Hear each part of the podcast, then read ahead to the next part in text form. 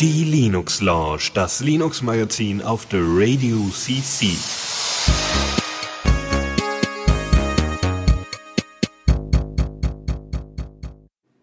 Hallo und herzlich willkommen zur Linux Lounge auf the Radio CC zur 161, nee, 200, 261. Folge. Äh, wieder mal an unserem, äh, an einem Sonntag. Ähm, und äh, Chris ist auch mit dabei. Hi. Moin, moin.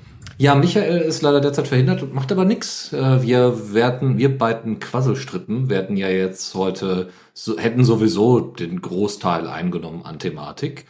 äh, oder? Also. Ja, ist so. Weil, äh, also wir werden heute exzessiv über unsere Erfahrung mit der Steam Deck äh, sprechen. Genau. Äh, wie schon angekündigt. Dafür begeben wir uns aber erst später in die Zockerecke und deswegen ne, erst die Pflicht, dann die Kühe ja, äh, und äh, deswegen äh, würde ich äh, behaupten, wenn wir jetzt nichts weiteres vorher haben, müssen wir vorher noch irgendwas sagen? Nö, ich glaube, äh, wir können loslegen. Dann geht's doch los mit Neues aus dem Repo. Und äh, ja, da bist du derjenige, der beginnt. Ja, richtig. Ähm, ich fange mit etwas an, wo ich mich ja jetzt schon vermisse, weil es ist in Rust geschrieben. Aber na gut, ähm, es ist in Rust geschrieben und zwar geht es um RT, den äh, Rust-basierten Tor-Client des äh, Tor-Projekts. Und der ist tatsächlich jetzt äh, vor kurzem in äh, der Version 1 0.0 veröffentlicht worden und ist somit production ready, so sagt das Tor Project. Und das ist eine komplette Reimplementierung des bekannten auf C basierenden CLI Proxys von Tor. Und ja, das, äh, da haben sie in ihrem Blogbeitrag, den wir in euren Show Notes verlinken werden, sehr ausführlich darüber berichtet, wie sie damit umgegangen sind. Und äh, nach deren Aussage war die Umstellung auf Rust ein definitiver Erfolg, ein definitive Success. Also sie sagen, das war eine gute Idee, haben sie gerne gemacht, es war auch sinnvoll, das zu tun. Und äh, ja, damit haben wir jetzt einen moderneren CLI-Proxy namens Arti. Ja, das hört sich doch sehr gut an. Äh, wann, also ne, ich bin jetzt jemand, der jetzt primär es so nutzt, äh, den Tor-Browser aufzumachen und dann gucken wir mal. Ähm, was sind so potenzielle Anwendungsfälle, wo man dann das lieber darüber nutzen möchte?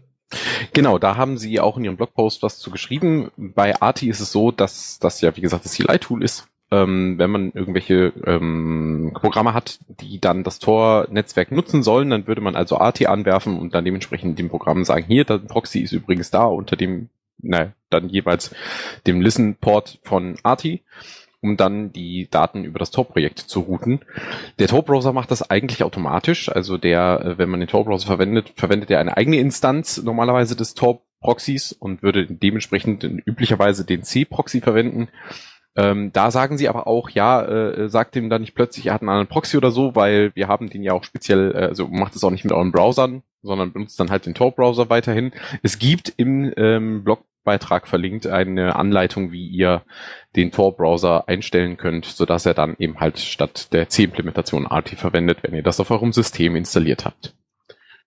Ja, sehr schön. Ähm, haben Sie noch irgendwie was dazu geschrieben, warum das jetzt so ein großer Erfolg war, außer dass Rust halt viele Vorteile hat, aber ähm, ja genau, also einmal die, äh, dass sie ähm, nach deren Ansicht ging die Entwicklung halt verhältnismäßig schnell ähm, und sehr bugfrei. Also wenn man sich an alle, ähm, sag ich jetzt mal, Vorgaben oder auch äh, ähm, ja ähm, Werte und Regeln, die äh, Rust so bietet, äh, hält und dementsprechend sich äh, mit allen Vorteilen des Compilers eben äh, an die Entwicklung macht, dann kommt man da sehr schnell, wenn man erst einmal verstanden hat, wie Rust so als Sprache funktioniert, kommt man da sehr schnell rein. Und sie sagen, das war äh, halt super, weil man eben halt dann sehr test-driven arbeiten kann. Es ist, muss sich nicht großartig über ähm, ja, Speicherlecks und dergleichen Gedanken machen, weil das alles vom Compiler schon irgendwie geregelt wird. Und ähm, ja, sie sagen halt, äh, es war halt auch bei der Gelegenheit, die äh, dann auch die Möglichkeit, aus den vergangenen, aus der Vergangenheit zu lernen und halt auch von der Softwarearchitektur her einige Dinge äh, neu zu machen, äh, beziehungsweise eben halt neu zu denken und dementsprechend äh, ja auch einfach eine modernere Implementierung zu machen im Sinne dessen, dass halt die EntwicklerInnen sehr viel erfahrener sind jetzt, im, was die Fachlichkeit vom Tor-Projekt betrifft.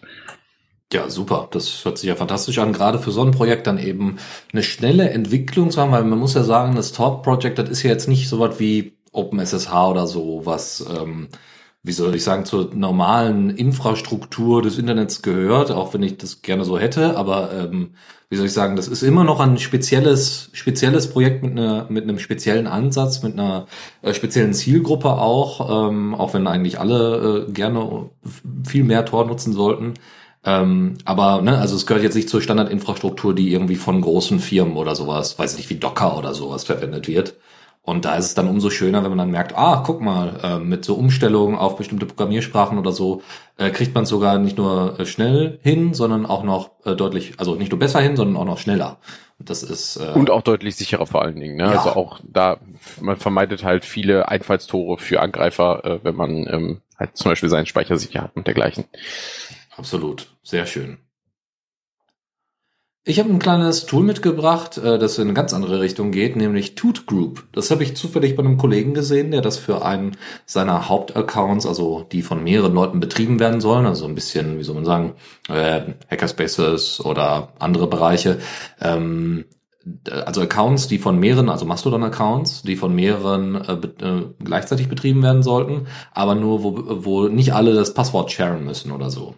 Und äh, Toot Group ist einfach ein Python-Skript. Ähm, das ist auch cron-basiert. Äh, das, äh, man hat die Möglichkeit, einfach, ähm, man hat diesen Hauptaccount, nenne ich den jetzt mal. Also wir von The Radio CC hätten jetzt den, diesen The Radio CC Account. Wir hätten unsere privaten Accounts gefollowed. Also The Radio CC würde unseren privaten Accounts followen und dann hätten wir damit die Fähigkeit an diesen Bot oder beziehungsweise an diesen Account mit äh, einem Ausrufezeichen und einem Ad-Namen äh, entsprechend, also ein Ad, äh, also Mentioning, äh, einen Beitrag, hätten wir damit die Möglichkeit, äh, einen Post zu generieren. Also zum Beispiel Direct Messages könnte man damit machen. Ne, also ich gehe dann einfach nur noch auf den The Radio CC, also mit meinem privaten Account, auf den The Radio CC Account, von dem ich jetzt mal angenommen nicht das Passwort hätte, äh, gehe da drauf, äh, schreibt dem eine private Nachricht, was der Inhalt sein soll, den, den das Ding ähm, teilen soll, also als Hauptaccount und äh, somit kann ich dann quasi über die, in den Inhalt der Direct Message kann ich dann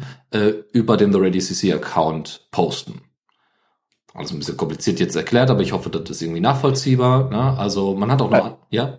Also es ist quasi so, dass du dann, ähm, wenn du an den äh, Account, hinter dem dann der Bot hängt, diese, diese Tool-Group-Bot, ähm, wenn du an den eine private Nachricht schreibst, als jemand, der da eben sozusagen autorisiert ist, durch das Followen, durch den, durch den Account, mhm. ähm, dass das dann von dem Bot gepostet wird im Namen des Accounts, zu dem er gehört. Das heißt, das wird, man würde nicht mehr sehen, das hat jetzt zum Beispiel äh, der, der, der, der Chris geschrieben, sondern er würde dann eben entsprechend äh, ähm, The Radio CC würde dann schreiben, das, was ich halt in der Direct Message dahin geschrieben habe. Versteht das richtig? Genau so ist es, ja. Ah, okay okay, das ist natürlich cool, weil ich, diese Gruppen kenne ich schon aus Mastodon, also da gibt's hier verschiedene irgendwie Implementierungen für, ähm, aber dass die selber auch Sachen posten können, war mir neu. Das finde ich ziemlich cool. Das ist eine ne, nette Sache, weil eben halt, wie du sagtest, für so äh, irgendwie, ähm, sei es mal Accounts, die Communities oder so repräsentieren, ist das total nützlich. Ja, genau so ist es. Ähm, also Organisationen beispielsweise, ja, wo es genau. einfach mehrere Autoren gibt äh, oder Autorinnen, die nicht ähm, alle Zugriff auf den Account haben sollen, wo dann irgendwie der äh, technische Admin einfach nur noch sagen muss, okay, ich follow mit dem Passwort, was ich von dem Hauptaccount habe, äh, follow ich einfach nur den Leuten, die autorisiert sind und die können darüber posten. Ne? Aber das immer noch quasi ne, die Macht bei dem einen mit dem Passwort bleibt, der auch Sachen löschen kann. Das ist so ein bisschen das Problem. Wenn man die Sachen per Direktnachricht rausgeworfen hat, ähm, dann gibt's halt nur, äh, nur die Möglichkeit, dass anderweitig, also über den Admin, in Anführungszeichen des Accounts mit Passwortzugriff, äh, dann diese Sachen auch wieder zu redacten und wieder zurückzuziehen. Ähm, man hat aber noch andere Möglichkeiten. Man kann mit dem Ausrufe-Add-Symbol, also mit, wenn man den, den ähm, Bot, wie gesagt, direkt äh, per Direktnachricht ähm, äh, kontaktiert und da den Post reinpackt in die Direktnachricht, dann postet er das. Wenn ich ein Ausrufezeichen-Add-Symbol verwende, äh, dann habe ich damit die Möglichkeit, dass er, äh, dass der Bot weiß, ah, okay, das soll reshared werden. Ähm, und somit kann man eben halt auch seine eigene, wenn man möchte, seine eigenen Beiträge boosten, ohne das Ding jetzt komplett, also Beispielsweise, man, wir, ich, also du hattest jetzt irgendwie eine Ankündigung gemacht äh, für äh, unsere Sendung heute, ja, hier das und das kommt, ähm, und ich möchte jetzt quasi nie, diesen Inhalt nochmal boosten, dann könnte ich das darüber machen, anstatt das Ding dann komplett mit neuem Text zu befüllen. Ne? Also das heißt, es hat diese Gruppenfunktion, die man bereits kennt. Das hat auf der anderen Seite die Möglichkeit, direkt im Namen des Accounts Sachen zu posten. Und das ist sehr simpel. Also es ist wirklich einfach nur ein Python-Skript, äh, angeschlossen an einen Cronjob, der regelmäßig guckt, ob es da irgendwelche ähm, irgendwelche äh, äh ja, Mansions gab und dann wird das rausgeworfen. Das ist ganz nett. Ja, auf jeden Fall. Ich habe gerade noch darüber nachgedacht, ich kenne das von der anderen Gruppe, von dieser anderen Gruppenfunktion. Ich glaube, äh, A-Gruppe oder sowas ist der Server, der dahinter hängt. Der hat da so ein Bot und der macht das genau andersrum. Also wenn du den normalen Menschen, dann boostet er das einfach nur nochmal, was du gepostet hast, wenn du es halt in der öffentlichen Message hast. Aber da hat er diese direkt diese diese direkt halt nicht. Also genau. dass man, dass er dann eben halt dann so eine Nachricht raushaut. Ich meine, gut, hier ist halt die Syntax genau andersherum. Wahrscheinlich, weil einfach der Gedanke hinter Tool Group halt einfach genau anders war, dass quasi der Standardfall eher ist, dass man was im Namen dieser Community oder des, der Organisation posten möchte. Ähm, Finde ich aber von daher auch vollkommen valide. Man muss halt wissen, was ein Bot dahinter hängt. Genau. Und das ist auch, das Schöne ist ja, das ist auch etwas, was du einfach, ähm, weiß nicht, wenn, der, wenn derjenige, der den, äh, den Zugriff auf diesen Hauptaccount hat, äh, wenn der einfach, was weiß ich, ein kleines Raspberry Pi oder was ich, ein Laptop, den er die ganze Zeit laufen lässt oder so, wenn der quasi, also der braucht dafür nicht unglaublich aufwendigen Kram. Ne? Du musst ja kein Docker-Image und sonst irgendwas, sondern du brauchst dieses verdammte Skript, fügst äh, die Sachen in die Configs ein und dann läuft das einfach im Hintergrund. Ne? Ja, voll gut. Fertig. Ähm, was übrigens damit auch möglich ist, wenn der Cronjob, wie gesagt, auch wirklich durchläuft, ähm, ist, man kann das koppeln, das habe ich auch schon mal äh, bei, bei einem Account gemacht. Also jetzt nicht bei The Radio CC, sondern bei einem anderen Account, ähm, äh, das zu planen. Also ich habe meine Direktnachricht an diesen Bot geplant.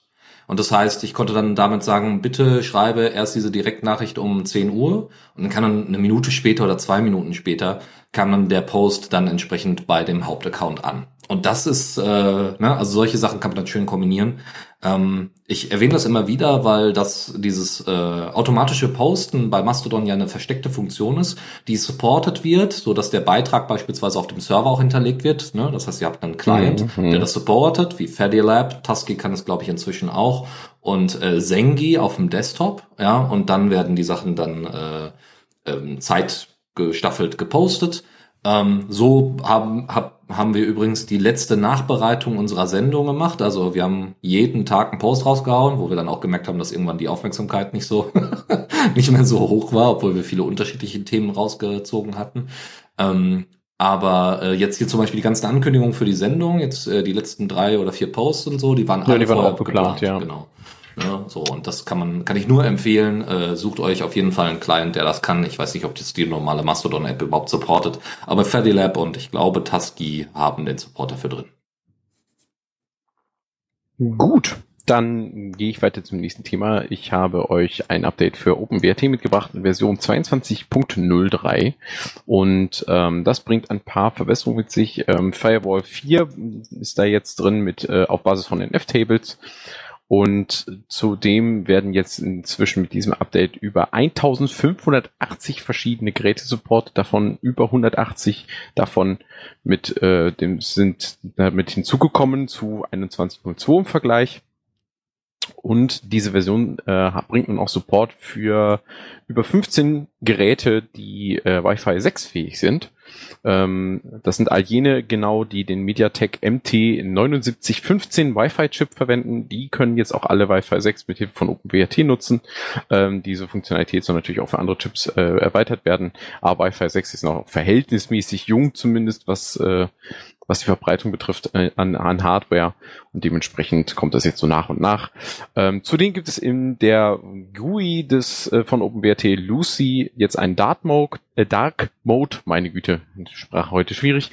Äh, und zudem haben sie sich dem äh, 2038 Problem gewidmet, nämlich den Tag, ich glaube, das ist im Januar, ein Tag, äh, wo nämlich äh, das Epoch überläuft. Und ähm, das ist ein entsprechender Bug, den alle Software, die sich mit, die von Zeit abhängig ist, irgendwann handeln muss, ähm, dass da richtig weitergezählt wird. Wer sich darüber informieren will, einfach mal äh, ja 2038 äh, Problem äh, im, im Browser eingeben und ihr findet eine Handvoll Informationen dazu, wie genau das funktioniert und wo da der Hintergrund ist. Ähm, und äh, ganz wichtig noch für all jene, die mit alter Software rumrennen, nämlich äh, von 1907 oder früher wird ein direktes Sys-Upgrade auf 22.03 nicht supported. Da müsst ihr also dann dementsprechend Hops zwischendrin machen. Ähm, alles weitere dazu findet ihr in dem entsprechenden Release Note von OpenWrt.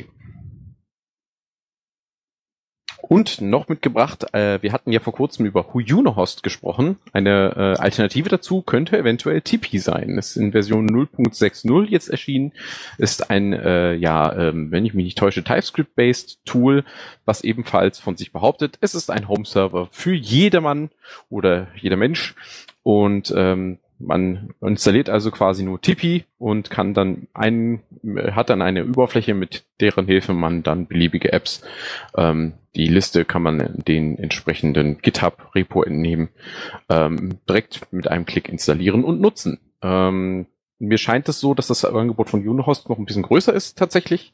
Ähm, falls jemand von euch da draußen, die uns zuhören oder nachhören, darüber was wissen und Typi vielleicht schon mal verwendet haben oder zumindest dann mal einen Vergleich zu Unohost ziehen können oder wollen, gebt uns gerne Bescheid. Wir selber nutzen das nämlich nicht, äh, wären aber natürlich auch für Hinweise dankbar. Dann bauen wir das demnächst in eine Sendung ein. Und äh, ich habe mitgebracht Base Row. Ich glaube, das hatten wir sogar mal vorgestellt. Ich wiederhole das aber gerne nochmal, weil es ein ganz gutes Tool ist, wenn ihr eigentlich ähm, Task, also teilweise Taskmanagement betreiben wollt, aber trotzdem ähm, ja viel mit Excel-Tabellen arbeiten müsstet, wenn ihr das alles mit, äh, also ne, ihr seid begrenzt in euren Möglichkeiten, wollt aber trotzdem Daten am Ende raus über die äh, raus haben über die Arbeit, die ihr so habt. Ne? Da ne, und trotzdem irgendwie ein hübsches Interface haben, was das alles irgendwie ermöglicht. Äh, Base Row ist eine Airtable-Alternative, was äh, vielleicht in einem oder anderem etwas sagen wird. Das ist also proprietär Airtable, genauso wie Seedtable heißt, glaube ich, das andere. Ähm, und Base Row 1.12 bietet jetzt die Möglichkeit eines Survey Modes. Also man kann sich das wirklich vorstellen wie so ein on, wie so eine Online-Excel-Tabelle, in der es aber möglich ist, deutlich mehr Features, deutlich äh, äh ja freundlicher, um, also äh, nutzerfreundlicher umzusetzen. Beispielsweise so eine Excel-Tabelle irgendwie mehrere, zum Beispiel Schlagworte oder sowas in ein Feld zu packen, ist nicht so einfach möglich. Ich habe das alles mal versucht, deswegen. Mhm. Ähm, Ihr könnt äh, bei Base Row äh, das deutlich und auch bei Airtable und so weiter deutlich einfacher machen. Ne? Also ihr habt dann die, den Support zum Beispiel auch mehrere Nutzer da in, in einem Feld zu erwähnen. Ja, also es verbindet quasi Sachen, die ähm, halt eine Datenbank im Hintergrund noch mitorganisiert, wie Nutzerverwaltung und so weiter ähm, und auch Zuständigkeiten äh, möglicherweise ähm, und bietet euch aber die Möglichkeit, immer wieder die Informationen, die ihr da habt, äh, auszuwerten, zu exportieren und so weiter. Und das ist zum Beispiel bei ja, Trello und so weiter auch sicherlich mit JSON und so weiter irgendwie möglich, was so ein bisschen, ne, Trello ist auch eine äh, ähm, also ne, Trello als, als Kanban, äh, Aufgabenverwaltung und hier so Agile äh, äh, Task Management. Ähm, und so ein bisschen kann Base Row dafür auch verwendet werden, aber auch noch für, für viele, viele andere Sachen. Jetzt in der neuen Version ist es so, dass es einen Survey Mode gibt. Äh, das ist besonders interessant für diejenigen, die, ähm, also da geht es wirklich um Nutzerfreundlichkeit, ja. Also ihr wollt bestimmte Informationen von Leuten, die normalerweise mit der IT nicht so wahnsinnig viel zu tun haben. Weiß nicht, ihr wollt eine Liste von Inventar, also Inventierung im Hackerspace. So ganz simpel. Was ein bisschen blöd wäre, weil die meisten kennen sich wahrscheinlich mit der Technik aus, aber vielleicht nicht alle auf demselben Level. Also, was ihr macht, ihr setzt äh, entsprechend Base Row auf und könnt dann sagen, wenn du hier ein neues Objekt hinzufügen möchtest, also äh, was weiß ich, äh, die äh, alten Vortragslaptop oder sowas, der soll inventarisiert werden. Dann äh, ist es einfacher, anstatt den Leuten einfach zu sagen, hier, bau das mal in eine Tabelle ein, einfach zu sagen, diese und diese und diese Felder müssen auf jeden Fall äh, erfüllt sein und das macht ihr übrigens so und so. Ne? Also da kann man zum Beispiel dann auch schon mal einen Titel vorbereiten oder auch das Datum bereits schon ausfüllen und so weiter. Und das ist möglich über eine Survey, ja, so dass ihr relativ schnell neue Sachen erstellen könnt. Dann gibt's jetzt die Möglichkeit, dass ihr, ähm, also ihr habt so unterschiedliche Feldtypen, also quasi Spaltentypen wo ihr, wie gesagt, ähm, einmal so Kategorisierungen vornehmen könnt oder auch sagen könnt, bitte hier nur eine Zahl eingeben, hier eine Fließkommazahl, hier äh, bitte nur Nutzer eingeben. Und jetzt ist es möglich, auch ähm, eine Aufgabe oder eine Spalte, äh, also anders, eine Zeile, ja, einen Eintrag in einer Zeile, mehreren Leuten zu übergeben. Ja, also äh, die und die, die, der und der Vortragslaptop wird derzeit bearbeitet, nicht nur von dem einen vom Admin-Team, der die Infrastruktur irgendwie aufrechterhält, sondern auch noch von dem anderen, der die Infrastruktur aufrechterhält. Ja, weil es einfach bestimmte Aufgaben oder Thematiken gibt, wo es ganz gut ist, wenn man mehrere Leute und Kollegen da irgendwie zu hinzufügen kann. Ähm, und es ist jetzt relativ easy, auch einfach einzelne Felder komplett zu duplizieren. Das war vorher nicht so möglich. Base Row ist schon relativ weit, aber trotzdem an vielen Stellen, also ne, das ist gut nutzbar bisher schon, aber trotzdem werden immer noch so paar basale Features nach und nach hinzugefügt. Ähm, zum, Beispiel, zum Beispiel, dass ihr in einer bestimmten Übersicht relativ einfach ähm, einfach weitere Zeilen hinzufügen könnt, ohne großartigen Aufwand.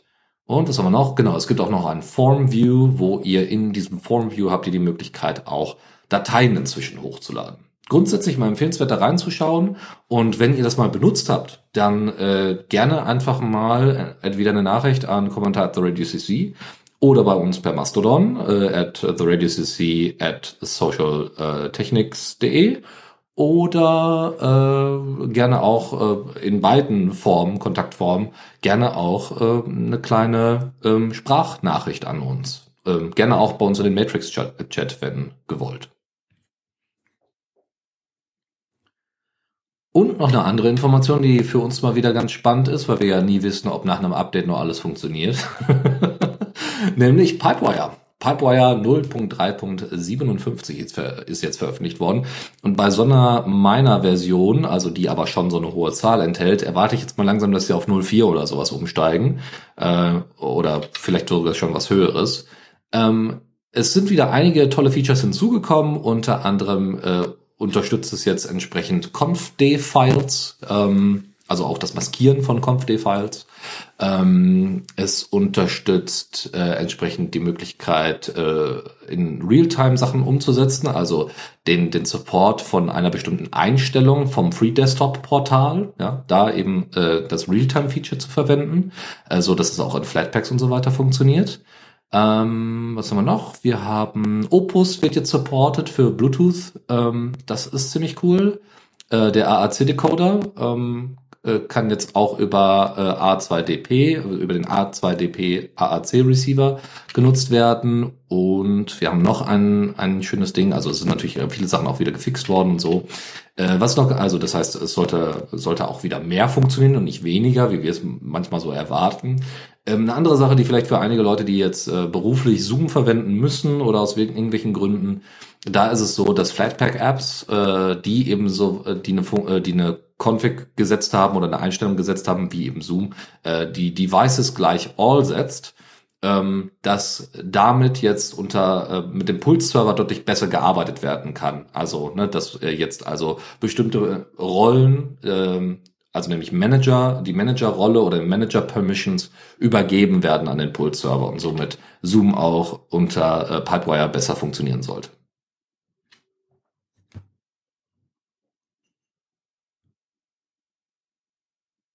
Gut, ich habe euch noch ein letztes bisschen was mitgebracht. Und zwar OBS Studio Version 28. Die Version 28 stellt, äh, in, oder in Version 28 hat das OBS-Projekt äh, auf Qt 6 umgestellt und das ist relativ wichtig zu wissen, denn das ändert einiges, aber zuerst einmal nochmal die Warnung, die eigentlich mit fast jedem Update kommt. Es stellt bitte sicher, bevor ihr updatet, dass alle eure Plugins funktionieren und auch für die aktuelle Version unterstützt werden.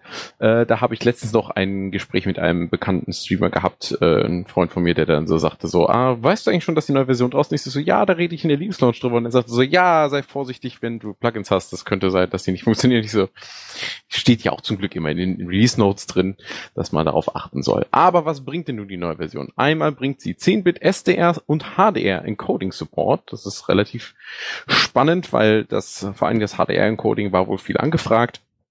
Und außerdem bringt die Umstellung auf Qt 6 ein Support-Drop für einige Systeme und das ist auch nicht unrelevant und zwar wird damit Windows 7 und 8 nicht mehr supported, ebenso wenig macOS 10, 13 und 14 und Ubuntu 18.04 wird ebenfalls nicht mehr unterstützt und basically alle 32-Bit basierten Betriebssysteme. Das ist für manche vielleicht jetzt keine schöne Nachricht, denn ich weiß, dass es immer noch einige Leute gibt, die äh, 32-Bit-Systeme benutzen, teils aus Kostengründen, teils einfach auch, ähm, weil man äh, ja immer noch ein funktionierendes System hat und damit zufrieden ist. Ähm, ja, eben diese Leute werden wahrscheinlich erst einmal nicht auf Version 28 umstellen, ähm, weil äh, ja das dann nicht mehr funktionieren wird. Ähm, als kleines Schmankerl gibt es dafür allerdings native Builds für Apple Silicon Systeme.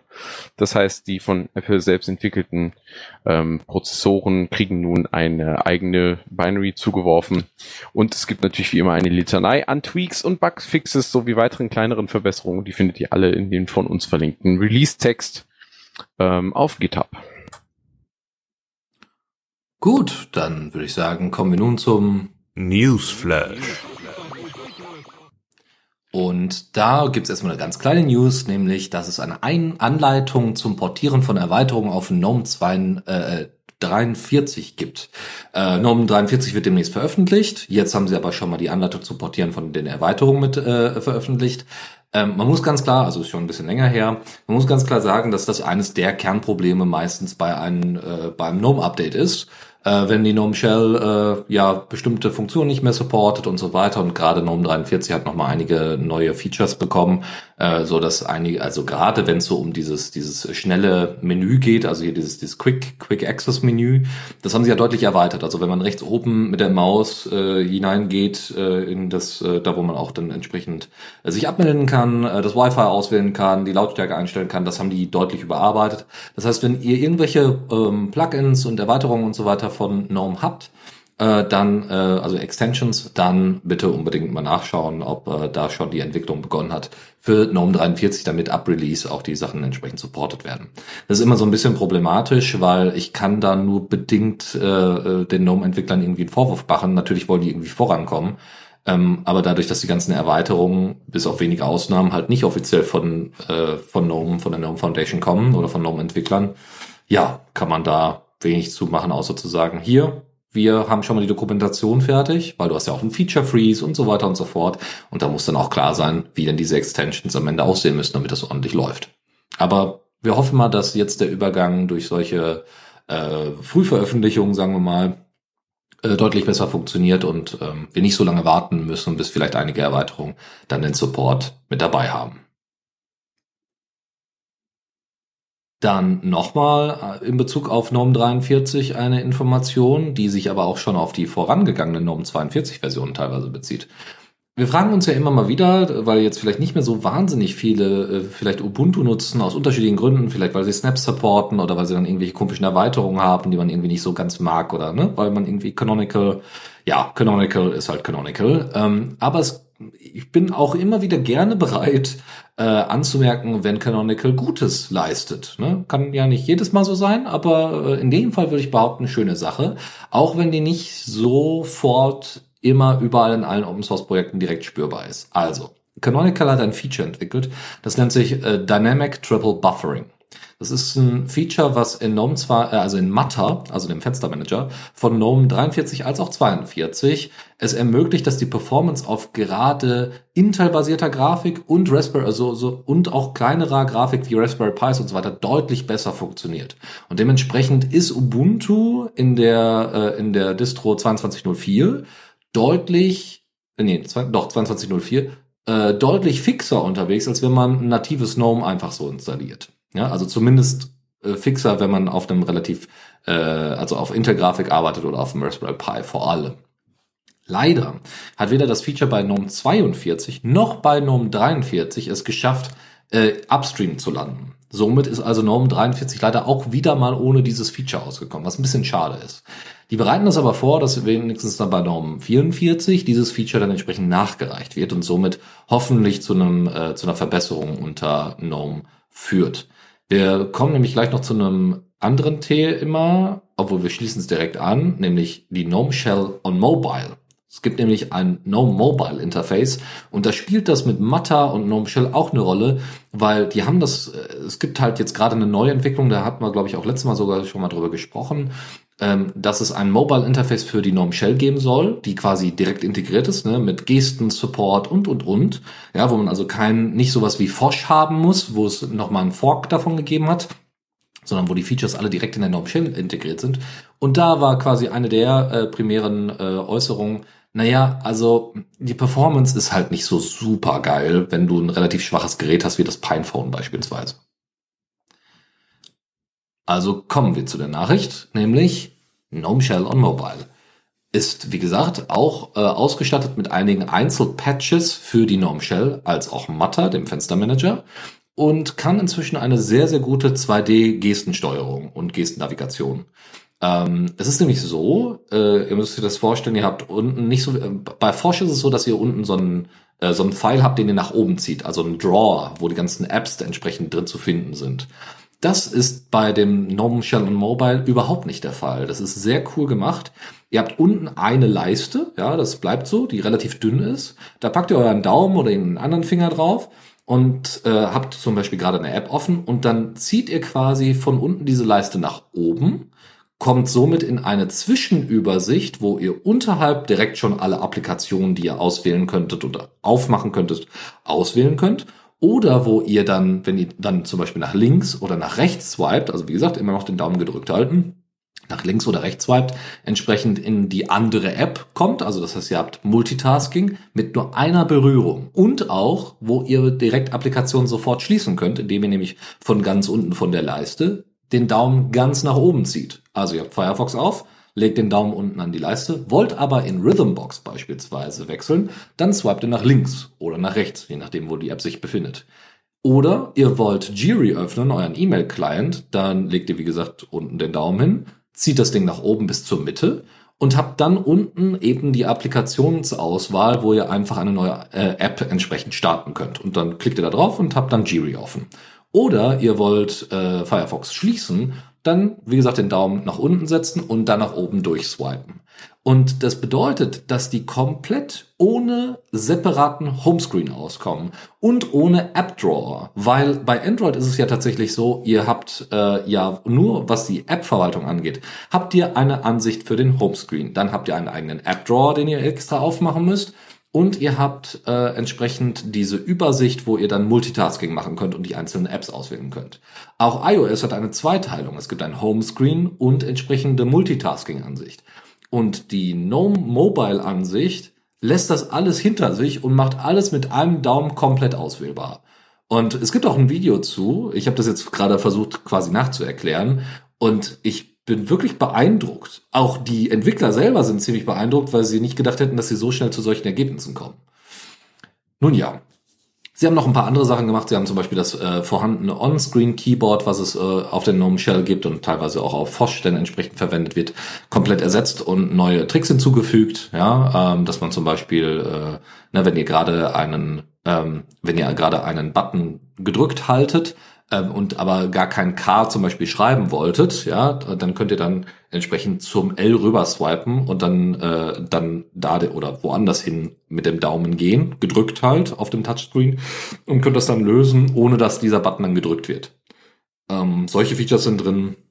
Dann gibt es ja diese neuen Quick Settings, von der ich gerade gesprochen hatte, ne, die in, in der normalen GNOME Shell äh, oben rechts sind, zu finden sind. Ähm, dort ist es so, äh, dass die sofort supported worden sind bei diesen ganzen Erweiterungen und Branches jetzt bezüglich äh, GNOME Shell on Mobile. Ähm, was aber fehlt, ist der Support für Notifications. Also der ist zwar jetzt in den Patches mit drin und der musste halt entsprechend umgeformt werden, damit das funktioniert, damit man die Notifications sehen kann, auswählen kann und wegwischen äh, kann. Das musste aber neu kombiniert werden. Und da sind die sich noch nicht so wichtig, äh, sind sie noch, sich noch nicht so klar, wie sie das in Zukunft lösen wollen, damit das wirklich alles ein Interface am Ende ist, das sich immer nur anpasst, je nachdem, wie groß der Bildschirm ist. Es gibt auf jeden Fall noch ganz, ganz viele andere Sachen, die man sich, wie gesagt, immer in, dem, in den Blogbeiträgen anschauen kann. Also sie haben jetzt, glaube ich, innerhalb von einem Monat zwei Blogbeiträge rausgebracht ähm, und das ist wirklich, wirklich beeindruckend. Was kommen soll demnächst ist äh, dass man auch, äh, wenn der Lockscreen an ist, entsprechende Anrufe entgegennehmen kann, Notrufanrufe betreiben kann, haptisches Feedback soll supported werden, ein PIN-Unlock äh, soll ermöglicht werden, ähm, auch das äh, Terminal Keyboard soll angepasst werden, damit man es auf dem Mobile benutzen kann. Äh, grundsätzlich Custom Keyboard Layout sollen supported werden, auch für URLs. Äh, und ja, wie gesagt, die Notifications sollen erneuert werden, die äh, Taschenlampe soll schneller auswählbar sein und nutzbar sein und ähm, ja, auch Workspaces sollen, also Workspaces gibt's ja weiterhin, auch eben auf äh, GNOME Shell und Mobile. Ähm, und das, da soll dieses Reordering der Workspaces entsprechend supported werden. Deswegen wurde da auch, wie gesagt, nochmal gesagt, wenn ihr das selber ausprobieren wollt, könnt ihr entweder die Nightly Builds äh, von GNOME verwenden, von der GNOME Shell verwenden, oder noch besser, in Zukunft soll Postmarket OS ähm, explizit die Mobile Shell supporten und ein eigenes Repository dafür anwenden und anlegen. Und äh, wie gesagt, wenn ihr no, äh, Pinephone Pro brau äh, nutzt dafür, das ist eigentlich nicht ausreichend. Das heißt, wenn ihr Geld in der Hand nehmen wollt, um diese Experience mit der GNOME Shell und Mobile tatsächlich zu haben, dann nutzt lieber am besten Librem 5, wenn ihr noch irgendwo eins herbekommt.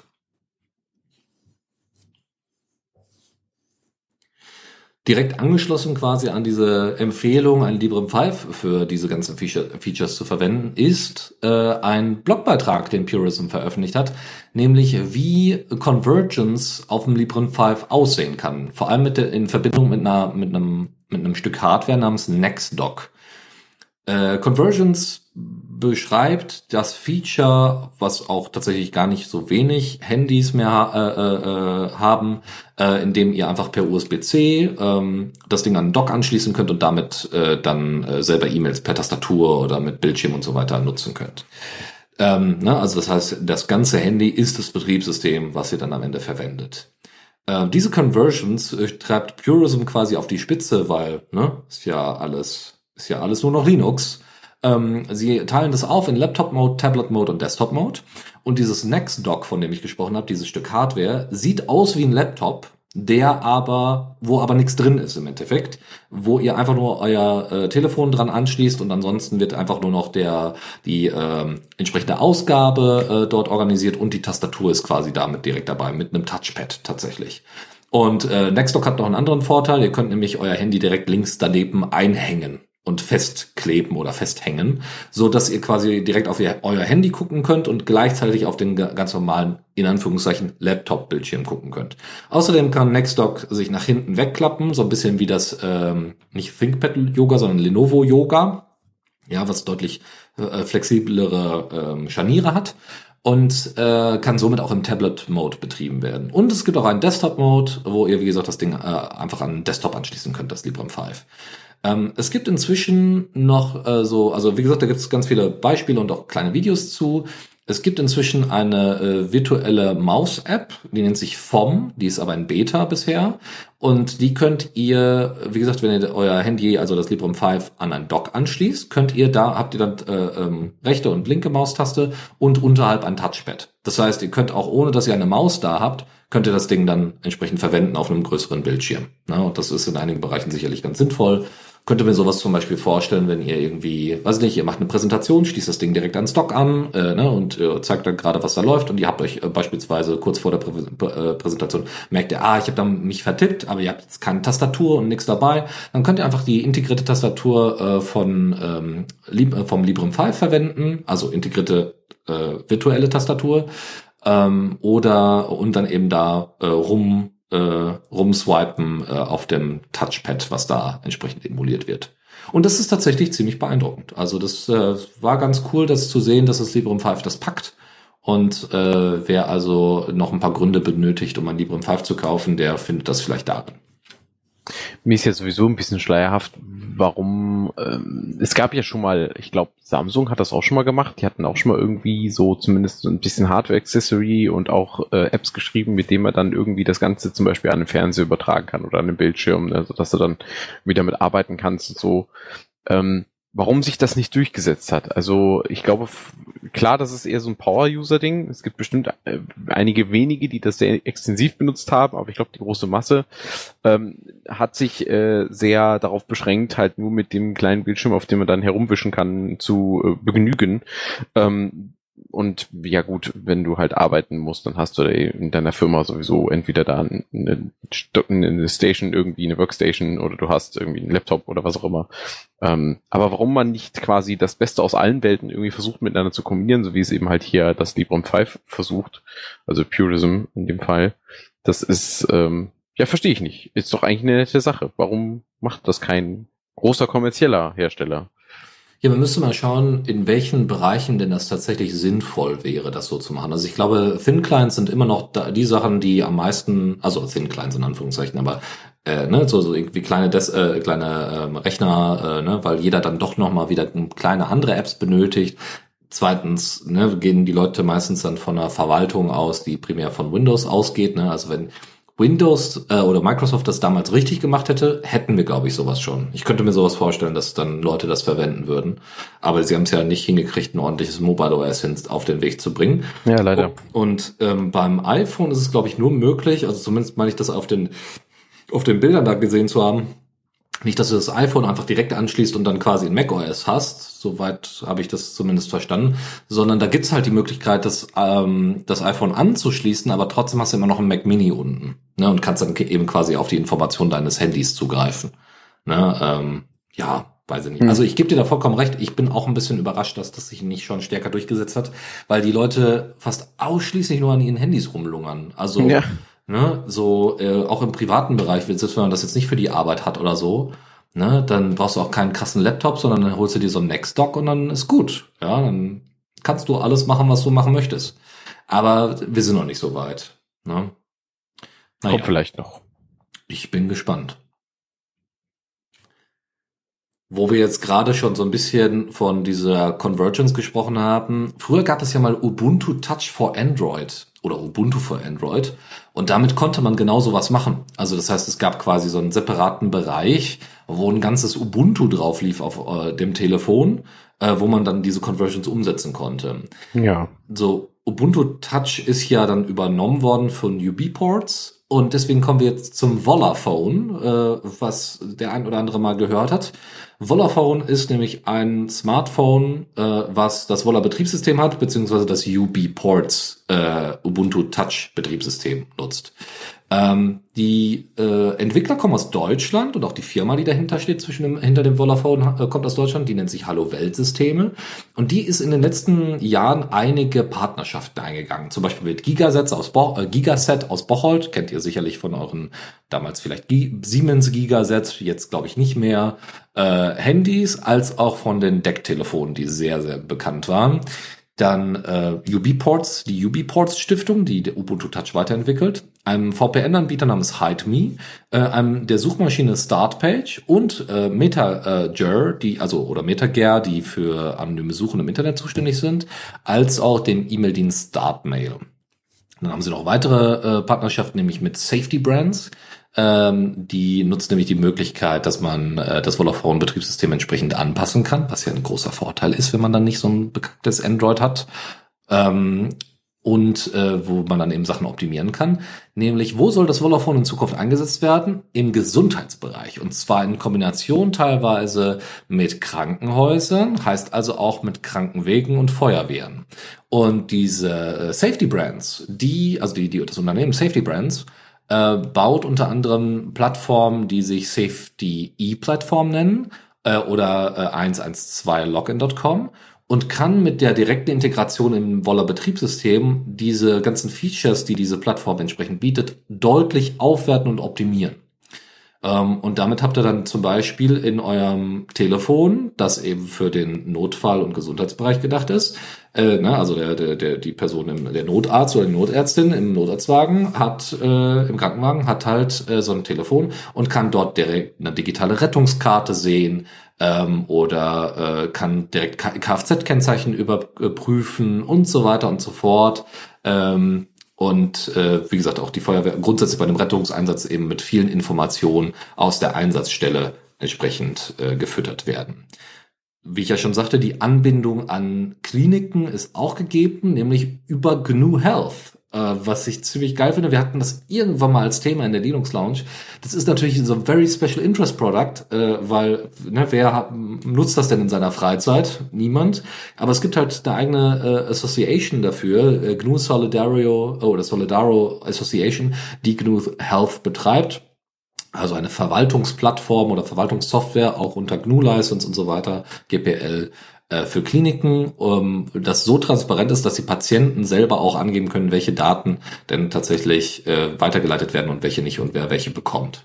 Und äh, wenn man das alles quasi in das Vodafone integriert und diese ganzen Partnerschaften tatsächlich dann entsprechende Früchte tragen, muss ich sagen, bin ich sehr beeindruckt, was da in Zukunft noch auf uns zukommen wird, weil wenn man darüber den Weg, wenn, wenn man darüber hinkriegt, tatsächlich wenn es auch erstmal in einem Spezialbereich ist, ein Linux-based Smartphone umzusetzen, auch wenn ich jetzt nicht so ein riesen Fan vom Ubuntu Touch bin, dann muss ich ganz ehrlich sagen, beeindruckend, wirklich beeindruckend.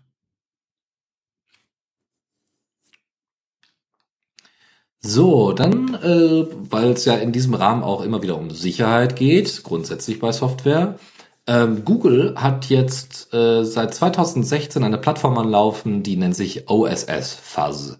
Ähm, die ist für Fuzzing zuständig. Fuzzing beschreibt den Zustand oder die, die, den Prozess. Ihr habt Software, die hat, nennen wir jetzt mal einfach simplerweise, also zum Beispiel eine Webseite, die hat Textfelder und ihr ballert in diese Textfelder einfach mal random Daten rein oder SQL äh, ähm, Befehle oder sowas und guckt einfach mal, was passiert. ähm, also ne, zum Beispiel eine SQL-Injection, damit könntet ihr ähm, teilweise Daten aus der Datenbank rausholen oder den Server zum Absturz bringen oder die Applikation zum Absturz bringen oder sonstiges. Und das sind natürlich relativ offensichtliche Fehler, die so gar nicht passieren dürften. Um diese entsprechend anzugehen, äh, gerade bei Open Source Software gibt es halt dieses äh, diese Plattform OSS Fuzz. Ähm, und äh, das haben schon relativ viele Leute genutzt. Das ist damals entstanden unter anderem also von Google ähm, aus der äh, Heartbleed äh, aus dem Heartbleed Bug, den es damals gab. Und dem haben sich relativ viele Leute angeschlossen. Ähm, und ihr habt jetzt hat äh, Google das ganze Ding noch mal ein bisschen aufgebohrt im Sinne von, dass sie sagen, wenn ihr das macht, ja, wenn ihr hier unsere Infrastruktur nutzt und so weiter, dann werdet ihr auch sogar noch belohnt, wenn was gefunden wird. Ähm, ne, um eben den Anreiz noch höher zu machen, dass sich Leute dann an diesem Projekt beteiligen, äh, damit eben gerade bei äh, sehr wichtiger Software diese ähm, ja die die diese Projekt äh, diese Probleme und Bugs und so weiter gar nicht erst auftauchen oder zumindest sehr früh erkannt werden und dann bearbeitet werden können. So und da geht's dann teilweise hoch bis irgendwie 20.000 Dollar, die man dafür bekommen kann, wenn man entsprechend viele Bugs gefunden hat und die dann auch fixt natürlich und so weiter und so fort finde ich, also ne, es ist halt trotzdem nur noch Google, aber ich finde schon ähm, einfach schön zu, also zu sehen, einmal dieses Thema nochmal aufgemacht zu haben, auch nochmal ganz kurz erklärt zu haben, was Fuzzing eigentlich ist. Äh, weil Fuzzing gibt es tatsächlich erst seit 89, ja, das wurde äh, von einem äh, Computer Science äh, Professor äh, an der UW Madison, nämlich Barton Miller heißt er, äh, erfunden in Anführungszeichen oder das erste Mal in einem Paper entsprechend so genannt. Ähm, heißt, ist gar nicht so uralt dieses Prinzip ähm, ist aber äh, in der Open Source Community immer noch eher ein Randthema, auch wenn es ein großes Problem ist. Ähm, und ich würde behaupten, dass äh, mit so großen Playern wie Google, die dann großes Interesse daran haben, dass die Open Source Infrastruktur ordentlich funktioniert, ähm, wie auch alle anderen, äh, dass das ganz gut ist, wenn Google ein bisschen was von seinem Reichtum da abgibt. So, und dann als allerletzter Punkt jetzt aus dem Newsflash äh, gibt es eine Forderung an die Politik, nämlich ein Bündnis, was sich geformt hat aus Brot für die Welt, Bund für Umwelt und Naturschutz Deutschland, also der BUND, der Chaos Computer Club, Deutscher Naturschutzring, das äh, Einstein Center for Digital Future, Fachgebiet sozial-ökologische Transformation, nachhaltige Digitalisierung der TU Berlin, äh, die Forum in, äh, das Forum InformatikerInnen für Frieden und gesellschaftliche Verantwortung, die Free Software Foundation Europe natürlich, German Watch, Institut für Ökologie ökologische Wirtschaftsforschung, Konzept Neue Ökonomie, Open Knowledge Foundation Deutschland und das äh, Weizenbaum-Institut. So, das sind, das ist das Bündnis, was folgende Forderungen an die Politik sendet, nämlich auf Basis der jetzt bald anstehenden Bit- und Bäume-Konferenz. Die Organisationen fordern, dass die Politik die strategischen Rahmenbedingungen für die Digitalisierung am Natur-, Klima- und Ressourcenschutz sowie am Erhalt der Biodiversität ausrichtet nur so kann die Digitalisierung insbesondere in den Sektoren Energie, Mobilität, Landwirtschaft, Industrie und Konsum zu grundlegenden sozial-ökologischen Transformationen beitragen. Damit einhergehend müsse die Digitalisierung ein weltweites, faires Wirtschaftssystem unterstützen, das dem globalen Süden eine gerechte und wirtschaftliche Teilhabe ermöglicht. Lokale Gemeinschaften, zivilgesellschaftliche Gruppen und indigene Völker seien bei der Gestaltung der äh, globalen Digitalwirtschaft und Politik aktiv einzubeziehen.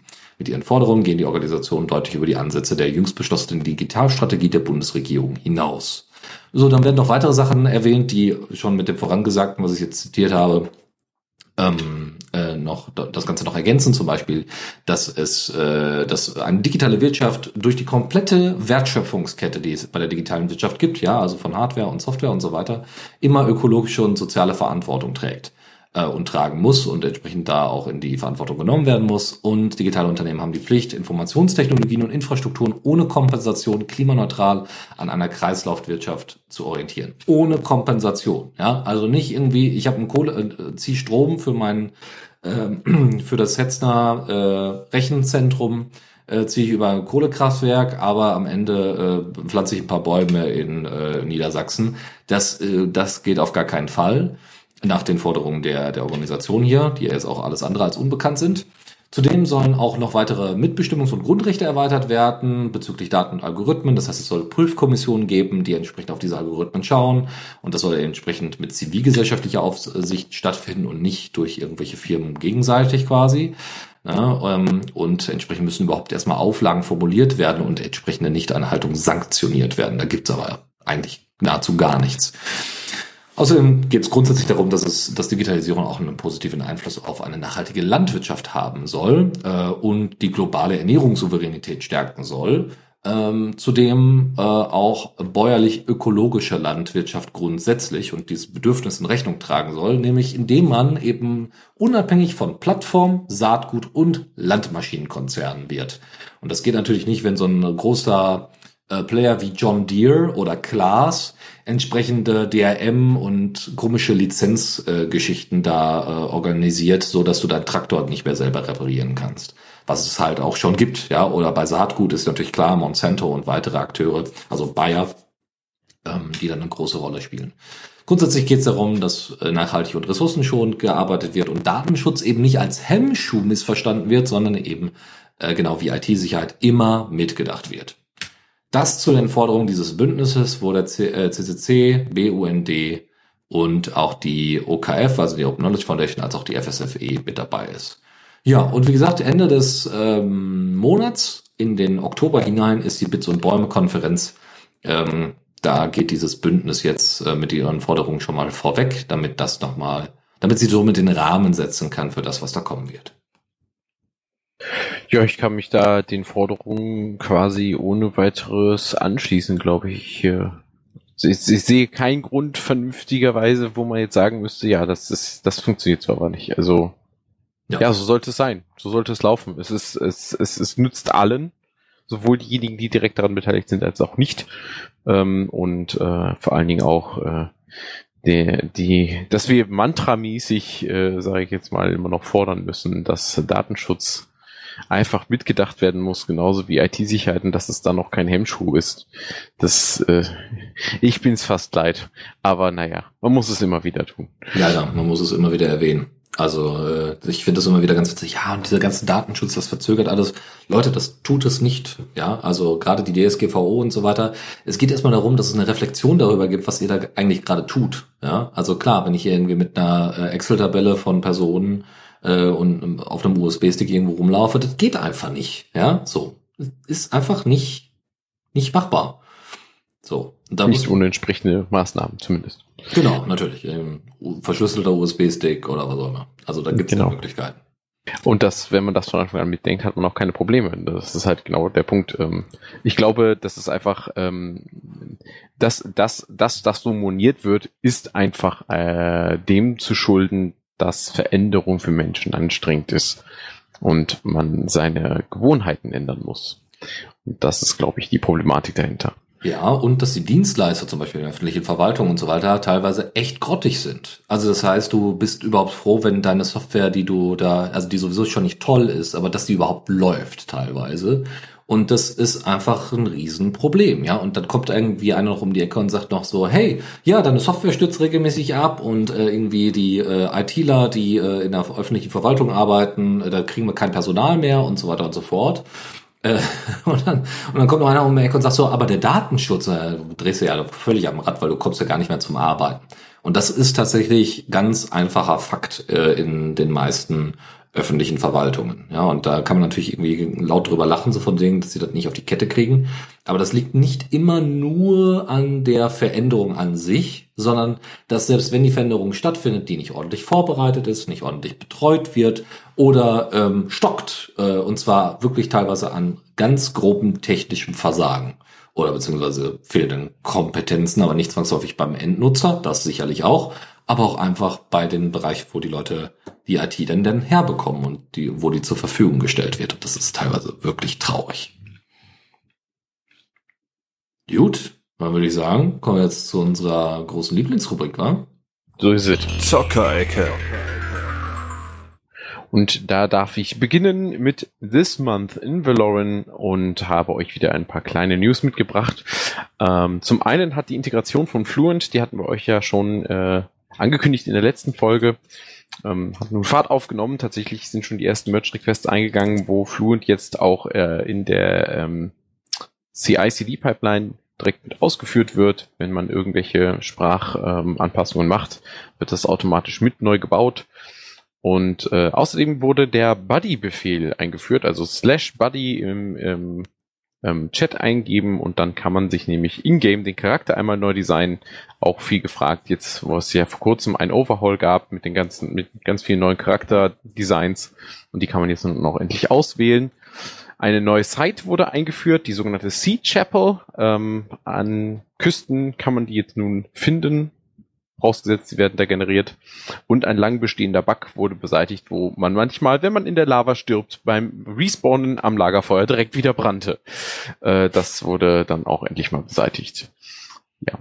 Des Weiteren können Admins und Mods sich nun auch dann in Server einloggen, wenn diese voll sind. Das war früher immer ein bisschen problematisch, wenn dann der Server voll war und dann wurde, fing das große Griefing an oder Leute haben andere Leute genervt oder wie auch immer und dann konnte man nichts moderieren. Das ist jetzt kein Problem mehr, denn selbst dann, wenn der Server voll ist, können Admins und Mods sich immer einloggen.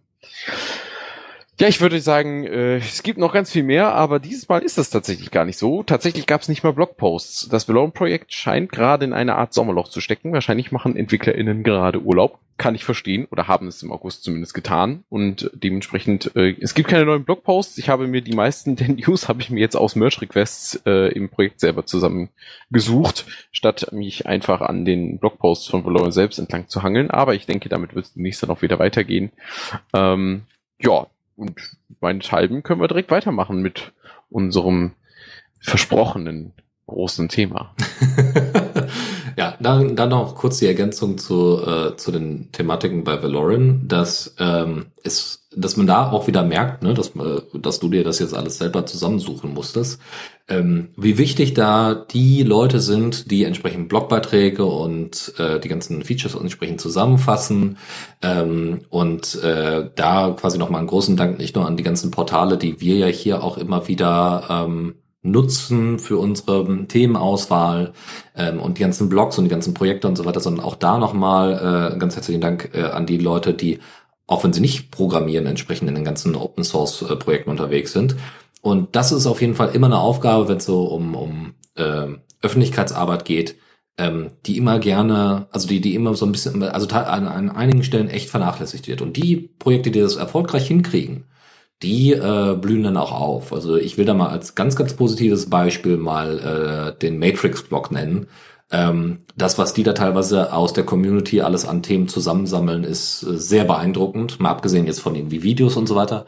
Aber was das an Zeit kostet, das alles zu filtern, entsprechend aufzubereiten und dann auf den Blog zu stellen, auch wenn man das halbautomatisieren kann an einigen Stellen, ähm, alle, die das tun, egal ob für ihr eigenes Projekt oder für andere oder äh, aufbereiten oder übersetzen oder sonstiges, Herzlichen Dank dafür. Ja, ihr leistet wirklich hervorragende und wertvolle Arbeit für uns, weil das erleichtert uns natürlich auch das Zusammenstellen. Das hast du ganz richtig gesagt, Dennis. Und ähm, ja, man merkt es auch zum Beispiel auch an Mindtest zum Beispiel, seitdem da sich ja jetzt die Community auch um einen Blog bemüht.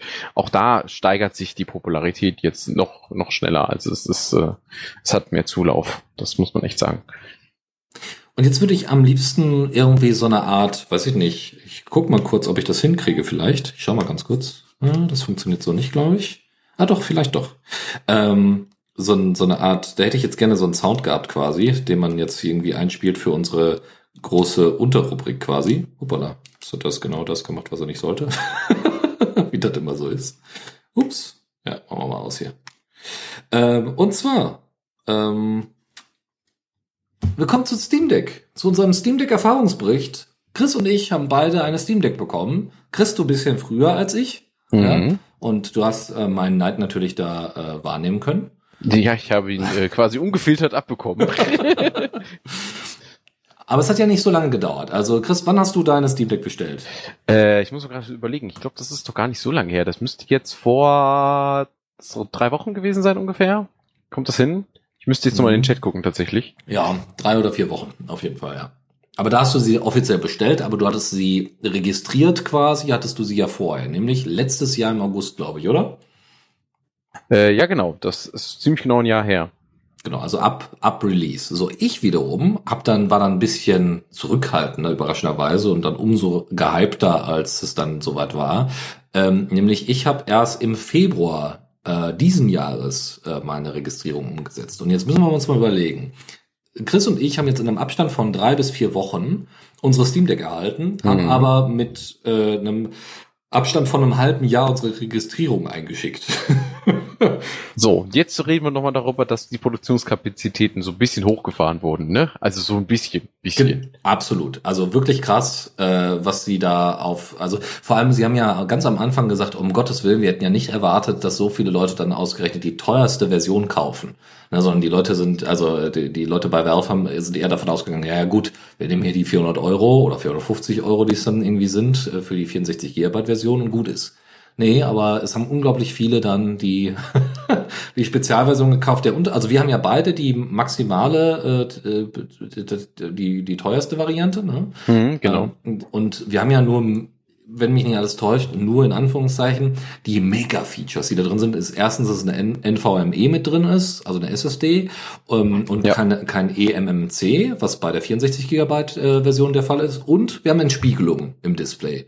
Genau. Und ansonsten gibt es, glaube ich, noch irgendwelche Specialties, also irgendwelche speziellen ähm, wie heißt es denn? Ich glaube, irgendwie ein besonderes Tastaturlayout und so weiter. Mich ja, ja, ja genau. Also irgendwie so Goodies quasi, nicht die, die rein digital sind. Also. Genau, genau. Aber äh, heißt, wir haben ordentlich Geld reingebuttert und was sagst du jetzt dazu? Du hast ja noch ein bisschen mehr Zeit gehabt zum Testen. Ich habe die letzten Tage mit nichts anderem verbracht, aber äh, um das alles nachzuholen.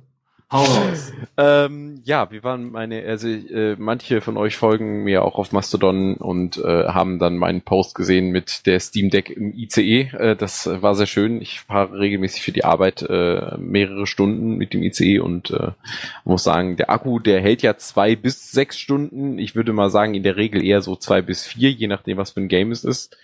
Und ähm, damit kriegt man so eine ICE-Fahrt super rum. Ich meine, mal abgesehen davon, dass man da auch Strom hat und es wird ja auch dringend empfohlen und das sage ich euch auch nochmal alle.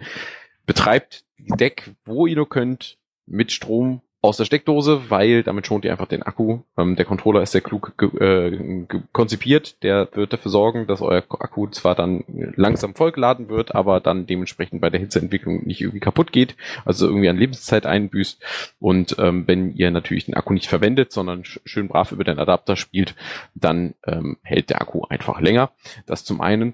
Ähm, ja, was noch? Äh, die Entspiegelung funktioniert gut. Also klar, es ist nach wie vor eine Spiegelung drin, aber äh, im Vergleich zu anderen Bildschirmen, die ich äh, so habe, muss ich sagen, ähm, man merkt den Unterschied doch schon äh, radikal gut, weil ähm, man muss halt den Bildschirm nicht so super hell stellen, selbst wenn man Gegenlicht hat. Ähm, das schont wiederum dann auch den Akku, ne, weil das Backlighting nicht so nicht so hell wird, dementsprechend auch nicht so viel Hitzeentwicklung. Das ist auch wiederum gut, weil der Lüfter dann nicht so viel arbeiten muss, ähm, denn das ist ja alles sehr dicht beieinander gepackt. Und trotz der Heatpipe, die äh, Valve auf ähm, den auf die APU von AMD gesetzt hat, äh, entwickelt sich doch einiges an Wärme und das Ding wird schon ordentlich warm. Ähm, und dementsprechend äh, jedes bisschen, was Strom und Energie spart, ist gut, vor allen Dingen bei einem Handheld. Und ich finde, das ist äh, eine sehr gute Sache. Da hat man bei der Entspiegelung einfach auch nochmal ein bisschen was gewonnen. Ähm, ja, ich ja. dazu NVMe, ja, wir haben ja die 512 Gigabyte sind das, glaube ich. Mhm ähm, mit der schnelleren Variante. Es gibt ja noch eine 256er, die ein bisschen langsamer ist wohl, aber äh, laut äh, Valve, deren eigenen Benchmarks, die haben gesagt, also ja, die ist kleiner, aber geschwindigkeitstechnisch äh, merken wieder nichts. Also da, das wirkt sich nicht großartig auf Spiele oder sonst irgendwas aus. Kann ich jetzt natürlich nicht bestätigen, weil ich das äh, nicht dementsprechend nicht zwei Varianten habe. Das wäre dann doch ein bisschen teurer geworden. Und außerdem kann man ja nur eine bestellen. Aber ähm, die, ähm, man muss schon sagen, man merkt keinen Unterschied zu einem modernen Desktop Gaming Rig. Also das ist wirklich, du lädst die Sachen runter, die Geschwindigkeit wird begrenzt eher durch deine Internetanbindung, zumindest hier in Deutschland, als äh, durch die durch die Hardware. Und ähm, wenn das Spiel geladen ist, dann startest du das und das ist innerhalb von je nachdem wenigen Sekunden, wenn es nativ ist, bis hin eben halt zu, ich würde mal sagen maximal 30. So wenn halt ja. zum ersten Mal so ein so ein so ein Proton-basiertes, also dann mit einem Proton-Prefix ähm, ein ein Game startest, dann ist das auch, das dauert keine Minute, dann ist das da und es läuft und ich hatte da echt keine Probleme. Ich habe jetzt einen starken Fokus auf vor allen Dingen Survival Games, äh, äh, First-Person RPGs und dergleichen. Dementsprechend ähm, ist mein Blick vielleicht auch ein wenig eingeschränkt. Ähm, ich habe zwar auch mal versucht, Stellaris darauf zu zocken, aber ja, Stellaris ist für einen großen Bildschirm gemacht und für eine Maus und das hat Gründe. Es ist sehr schwierig, da sich zu orientieren und zu klicken und sowieso und das funktioniert alles nicht so ganz schön. Die Elemente sind sehr klein und nein, das macht keinen Sinn, finde ich. Äh, dafür ist, das ist halt kein Game, das man auf dem Handheld auch zocken würde, denke ich. Aber alles, was kurzweilig äh, äh, Ablenkung bringt und irgendwie ähm, ja entsprechend für Controller auch konzipiert ist. Äh, Skyrim, The Long Dark, irgendwas in der Richtung, gar kein Problem, funktioniert wunderbar und einwandfrei. Ich hatte damit sehr viel Spaß schon. Ähm, auch Stray, was ja jetzt relativ neu raus ist, äh, das Spiel mit der Katze, ähm, sehr empfehlenswert, macht sehr viel Spaß. Ähm, ja, äh, wenn man mal was anderes haben will, ich einigen ist vielleicht FTL ein Begriff. Ähm, Faster Than Light ist äh, so ein Rogue äh, Sci-Fi Game, wo man dann äh, sich entsprechend durch äh, die Galaxis mogeln darf. Ähm, das gibt es auch nochmal in grafisch ein bisschen hochwertiger von Dedelic und nennt sich The Long Journey Home. Ähm, funktioniert auch sehr gut. Übrigens war bei mir aber witzigerweise, obwohl es sehr ähm, ähm, es, es, es erstmal gar nicht danach aussieht, äh, eines der Spiele, die am meisten Akku gezogen haben. Also bei The Long Journey Home ist innerhalb von weniger als zwei Stunden der Akku platt. Das, das ist, das äh, scheint also wirklich grafisch derartig hochwertig zu sein durch die ganzen Partikeleffekte, um eben halt ein möglichst beeindruckendes Universum darzustellen. Ich stelle vor allen Dingen fest, je öfter man an den Sonnen vorbeifliegt, äh, die dann natürlich noch entsprechend mit der Corona und so weiter dargestellt werden und wirklich sehr, sehr hübsch anzusehen sind. Also es ist wirklich ein sehr schönes Spiel. Also auch grafisch gesehen ist es bringt, bietet es einiges, aber das zieht dir den Akku in 0, nichts leer. Also da, und da wird die Deck auch ordentlich warm. Ähm, das spiele ich quasi nur noch, äh, wenn ich einen Stromanschluss habe, weil alles andere ist unmenschlich. Aber ich sehe es gerade, also ich habe mir jetzt gerade mal äh, Bilder davon reingetan und äh, ja, da kann ich verstehen, dass das ein bisschen was zieht. Also das wundert mich jetzt nicht so sehr. Ja, genau. Also Long Dark zum Beispiel, was ja eher so ein bisschen so eine comicartige äh, Grafik mit sich bringt und entsprechenden äh, Filter hat. Ähm, und ähm, ein Survival Game aus Kanada, was ich sehr, sehr gut finde und wirklich wärmstens empfehlen kann. Das ist wirklich eine tolle Survival Singleplayer Survival Experience, auch wenn es eine Multiplayer-Mod gibt, die ich demnächst noch ausprobieren möchte. Da werde ich auf jeden Fall was darüber berichten, weil der Mod ist natürlich Open Source. ähm, die ähm, da zum Beispiel hält die, äh, hält die Deck gut drei Stunden. Das, also da ist sie nicht super krass gefordert. Man hat trotzdem die, das Beste aus dem Game grafisch äh, und auch leistungstechnisch. Es gibt keine Ruckler, kein gar nichts. Sowieso im Allgemeinen, Ruckler sind echt verdammt selten bei der Deck. Ich habe das bisher noch nicht so häufig erlebt, ähm, sondern höchstens mal bei The Long Journey Home tatsächlich. ähm, ja, also es ist ein, ein gutes Handheld, das die ermöglicht PC-Spiele, die für Controller geeignet sind, unterwegs zu spielen. Das sind halt vor allen Dingen First-Person-Games. Ich denke, bei Shootern sollte das auch ganz gut funktionieren. Bei Survival und RPGs ist das kein Problem. Äh, ja, ich bin damit sehr zufrieden. Ich habe das Geld auf jeden Fall nicht umsonst ausgegeben. So viel steht fest. Genau, Chris, du hattest ja vorher, also wir hatten da ja so ein kleines äh, Scharmützel, sagen wir mal, äh, wo du dann sagst, ja, ich habe übrigens jetzt äh, die die Info bekommen, meine Steam Deck, die die könnte ich jetzt bestellen. Und meine Frage war dann so, könnte? Was, also, wieso gäbe es da überhaupt noch Überlegungen, die da angestellt werden würden, äh, warum man denn seine Steam Deck nicht bekommen sollte? Äh, willst du dafür noch ein, zwei Sätze zu sagen? Und äh, wie jetzt so, also, ne, du hattest es quasi schon ein bisschen das Fazit äh, geäußert, aber wie, wie du jetzt quasi dazu stehst? Also, der Hintergrund ist einfach der, ähm, ich, ist, bei Geld ausgeben vor allen Dingen, wenn das in die Hunderte oder mehr geht, dann bin ich dann doch mal lieber dabei und denke ein, zwei Tage länger nach, als wenn ich äh, dann einen Kauf mache, der, den ich dann später bereue und so. Klar, ich meine Steam Deck, die wäre ich bestimmt irgendwie losgeworden, wenn es drauf angekommen wäre. Du hast ja selber gesagt, ah, wenn du die nicht willst, nehme ich die. Kauf das Ding halt. Denk doch nicht lange nach. Ich meine, dir war wahrscheinlich sowieso schon irgendwie so im Hinterstübchen klar, ja, der wird wahrscheinlich dann äh, sich da sehr darüber freuen, wenn er sie in der Hand hat und dann am Ende doch damit spielen und dann wird er sie doch behalten. Aber ich meine, ähm, ich weiß nicht, ich bin, das ist so grundsätzlich, wie ich an Käufe halt rangehe. Also ich, auch wenn die Einladung kam, dadurch kam ja erstmal der Trigger so, jetzt hast du die Möglichkeit, jetzt musst du darüber nachdenken, man hat ja dann drei Tage, glaube ich, Zeit, 72 Stunden, ja, richtig? Ja, ja. Genau. Ähm, und das war für mich dann einfach so tatsächlich der, der Trigger, wo ich dann gesagt habe, okay, jetzt kann ich mal aktiv drüber nachdenken und in Ruhe, weil ähm, wo könntest du dieses Handheld zum Beispiel überhaupt benutzen? Ne? Beispiel ICE. Also jetzt, äh, wenn ich unterwegs bin äh, zum Kunden, ähm, da fahre ich in der Regel so zwei, zwei bis drei Stunden, je nachdem, wie gerade die Verbindung ist und so. Ähm, und mit welchem ICE ich tatsächlich fahre. Äh, und da ist es dann ähm, zum Beispiel eine gute Gelegenheit, mal zwischendurch auf der Handheld zu zocken. Oder wenn du irgendwie tatsächlich dann, ich bin ja als IT-Berater tätig, ähm, dann doch mal irgendwo beim Kunden in, in dem entsprechenden Ort auch übernachten musst oder so und dann hast du abends irgendwie nichts mehr zu tun, weil, keine Ahnung, die Kollegen haben keine Lust auszugehen oder was auch immer. Ähm, und dann hockst du da in deinem Hotelzimmer und denkst so, was mache ich jetzt in meiner Zeit? Und so eine Steam Deck vielleicht auch ganz geil. Ähm, aber tatsächlich auch zu Hause so. Ich muss sagen, es ist einfach mal was anderes, sich nicht vor den Rechner sitzen zu müssen, weil das machst du in deinem Alltag als, als Programmierender äh, sowieso schon die ganze Zeit. Ähm, dann einfach sich auf die Couch zu hocken und eine Steam Deck in die Hand zu nehmen und da weiter zu zocken. Das gleiche Game, das du halt auch an deinem großen Bildschirm auf dem Schreibtisch zocken könntest, ist halt einfach mal eine nette Abwechslung.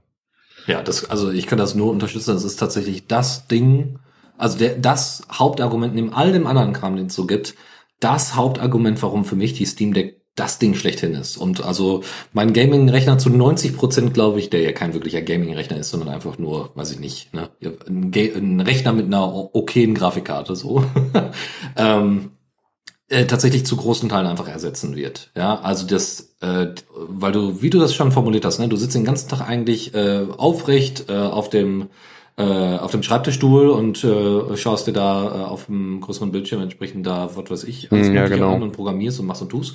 Und dann willst du aber entspannen und deine einzige Möglichkeit ist, dich wieder hinzusetzen in genau derselben Form, um dann quasi auf dem großen Rechner zu zocken.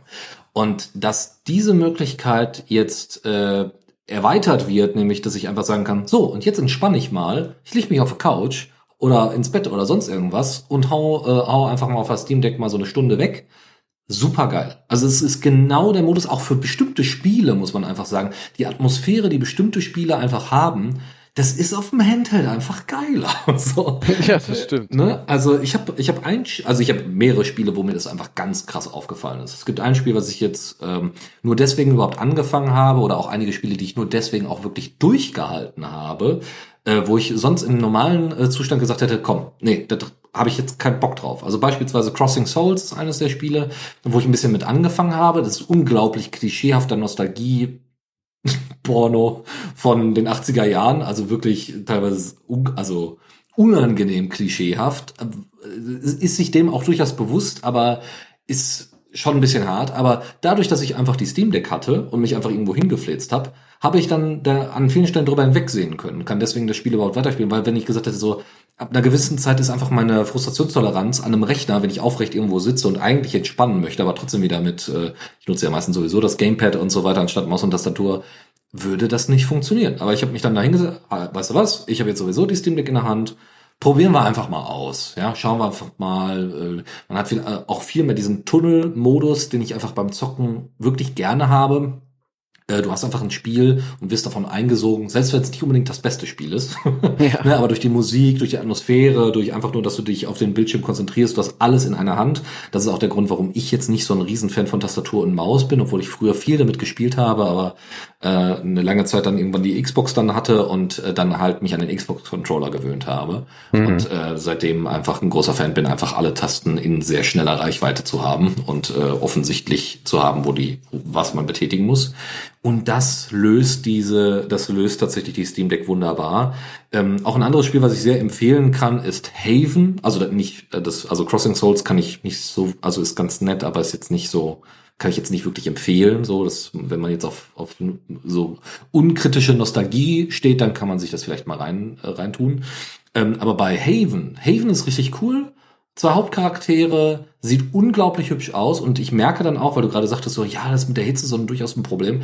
Vielleicht liegt es daran, dass ich einfach bestimmte Spiele, äh, also genügend Spiele habe, die eben ästhetisch gut aussehen, aber doch nicht so viel Power brauchen, äh, dass ich diese Erfahrung nicht so krass gemacht habe. Also äh, da funktioniert das ganz gut. Ich habe also jetzt nicht irgendwie Skyrim oder, oder GTA 5 oder sowas da drauf gezockt. Ich glaube, selbst GTA 5 würde ich weiterhin auf einem auf einem Rechner zocken, glaube ich. Ähm, aber ich kann ja mal kurz die, die Steam Deck anmachen, damit ich jetzt auch nichts verpasse, was ich denn noch so ausprobiert hatte. Und dann hört man vielleicht auch mal den Sound, wenn das funktioniert hier.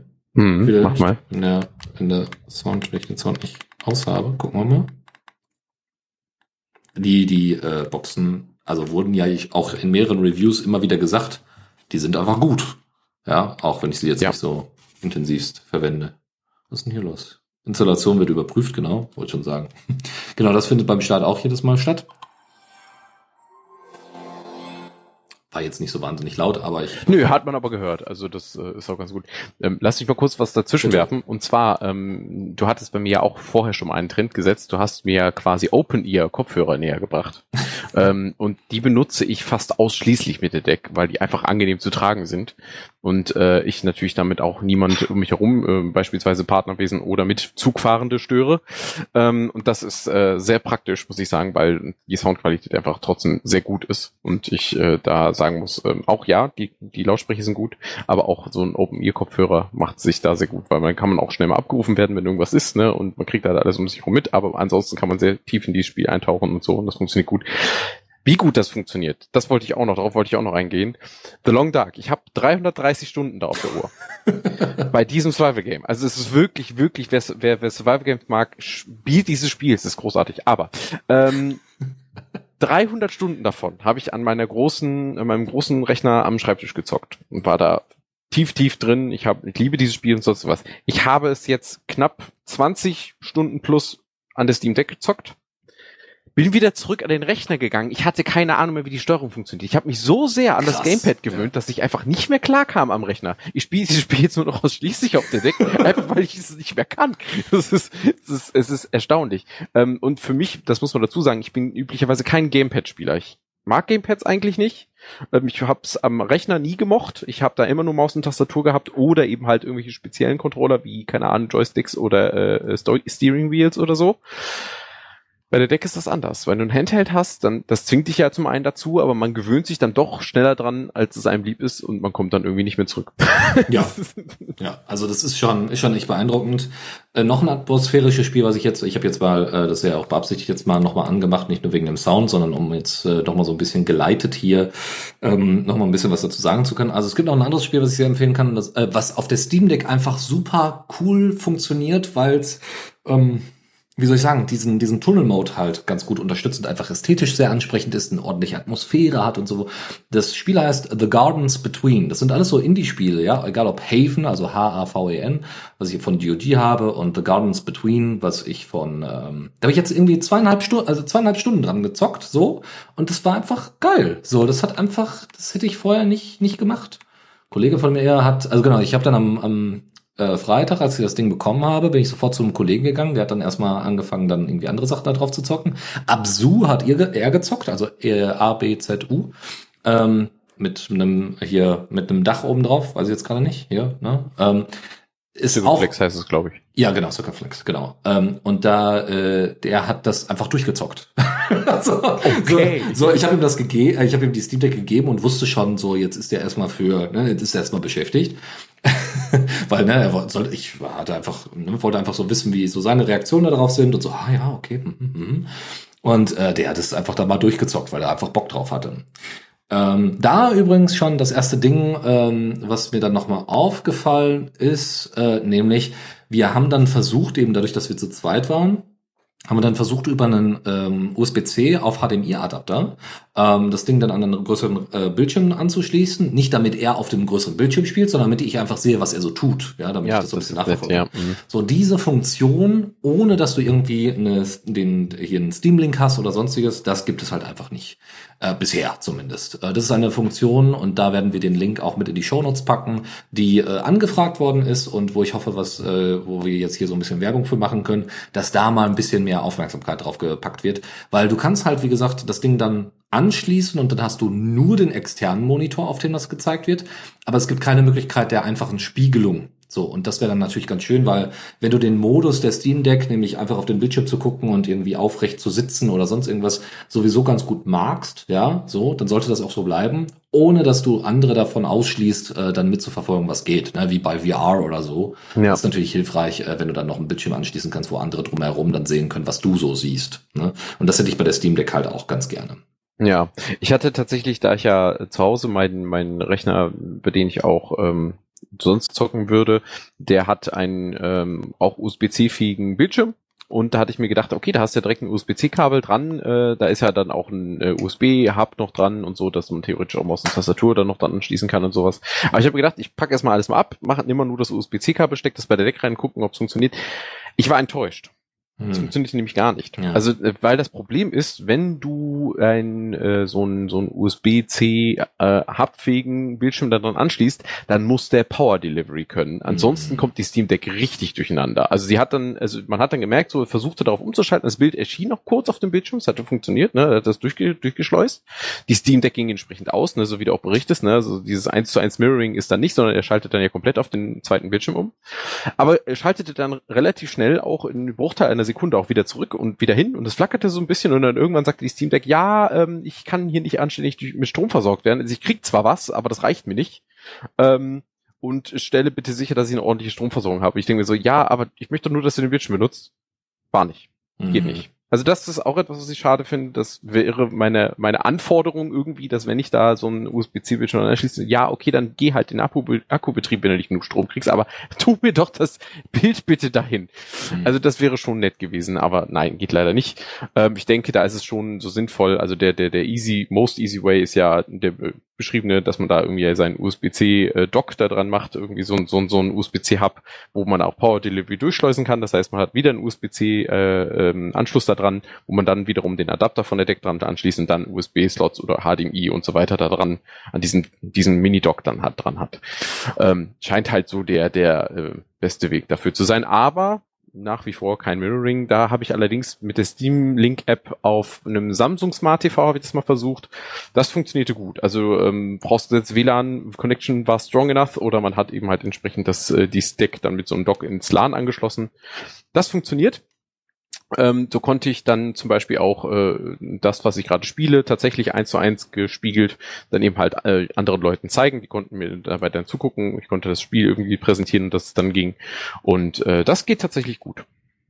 Ja, also was mir nochmal, also wir springen jetzt so ein bisschen in den Thema, aber macht ja überhaupt nichts. Ähm, was mir nochmal aufgefallen ist, ganz zu Beginn, ich habe äh, meine, ähm, ich habe die Steam Deck gehabt, habe dann sofort meine Sprache eingestellt entsprechend. Und was er dann nicht gemacht hat, ist an, äh, das anzupassen, also meine meine Time Zone einzustellen automatisch. Ja, das, das musste ich auch per Hand machen, ja. Genau. Und was dann später noch witziger war, als man dann also es gab noch ein paar andere Sachen, die ich noch manuell einstellen musste. Das heißt, es war überhaupt nicht notwendig. Das ist ja ein Feature, was ich was ich einfach von Linux-Distros gewohnt bin, wo ich so nicht drüber nachgedacht habe, dass man das irgendwie, weiß ich nicht, dass man da also man merkt halt, es ist ein amerikanisches Produkt für Amerikaner, ähm, so, wo, wo man nicht darüber großartig nachgedacht hat, ach so, ja, also vielleicht gibt's ja da auch andere Möglichkeiten oder gut, äh, die, die Leute aus UK, selbst wenn sie da die Sprache auswählen, äh, da kann ja, wenn du jetzt irgendwie UK-Englisch oder sowas nimmst, dann muss das ja auch für Australien gelten und dann müssen die das eh manuell angeben. Ja, aber ich kann ja zumindest, ne, von der Erwartbarkeit, es ist schon klar, dass Deutsch primär erstmal in Europa und dann in der Timezone äh, Berlin äh, genutzt wird, so. Ähm, aber gut, ist nicht so ein Riesenproblem, ist einfach nur ein bisschen komisch für so einen ersten Nutzer. Und ja. das zweite Problem ist dann, dass auch wieder Sprache, dass das dann sich nicht auf den Desktop überträgt. Da ist dann alles weiter in Englisch und ich habe ja, keine das Funktion fand ich auch eigenartig. Weil das ist so eine offensichtliche Sache, so wie ich kann hier noch nicht mal eine Sprache nachinstallieren. Was ist denn hier los?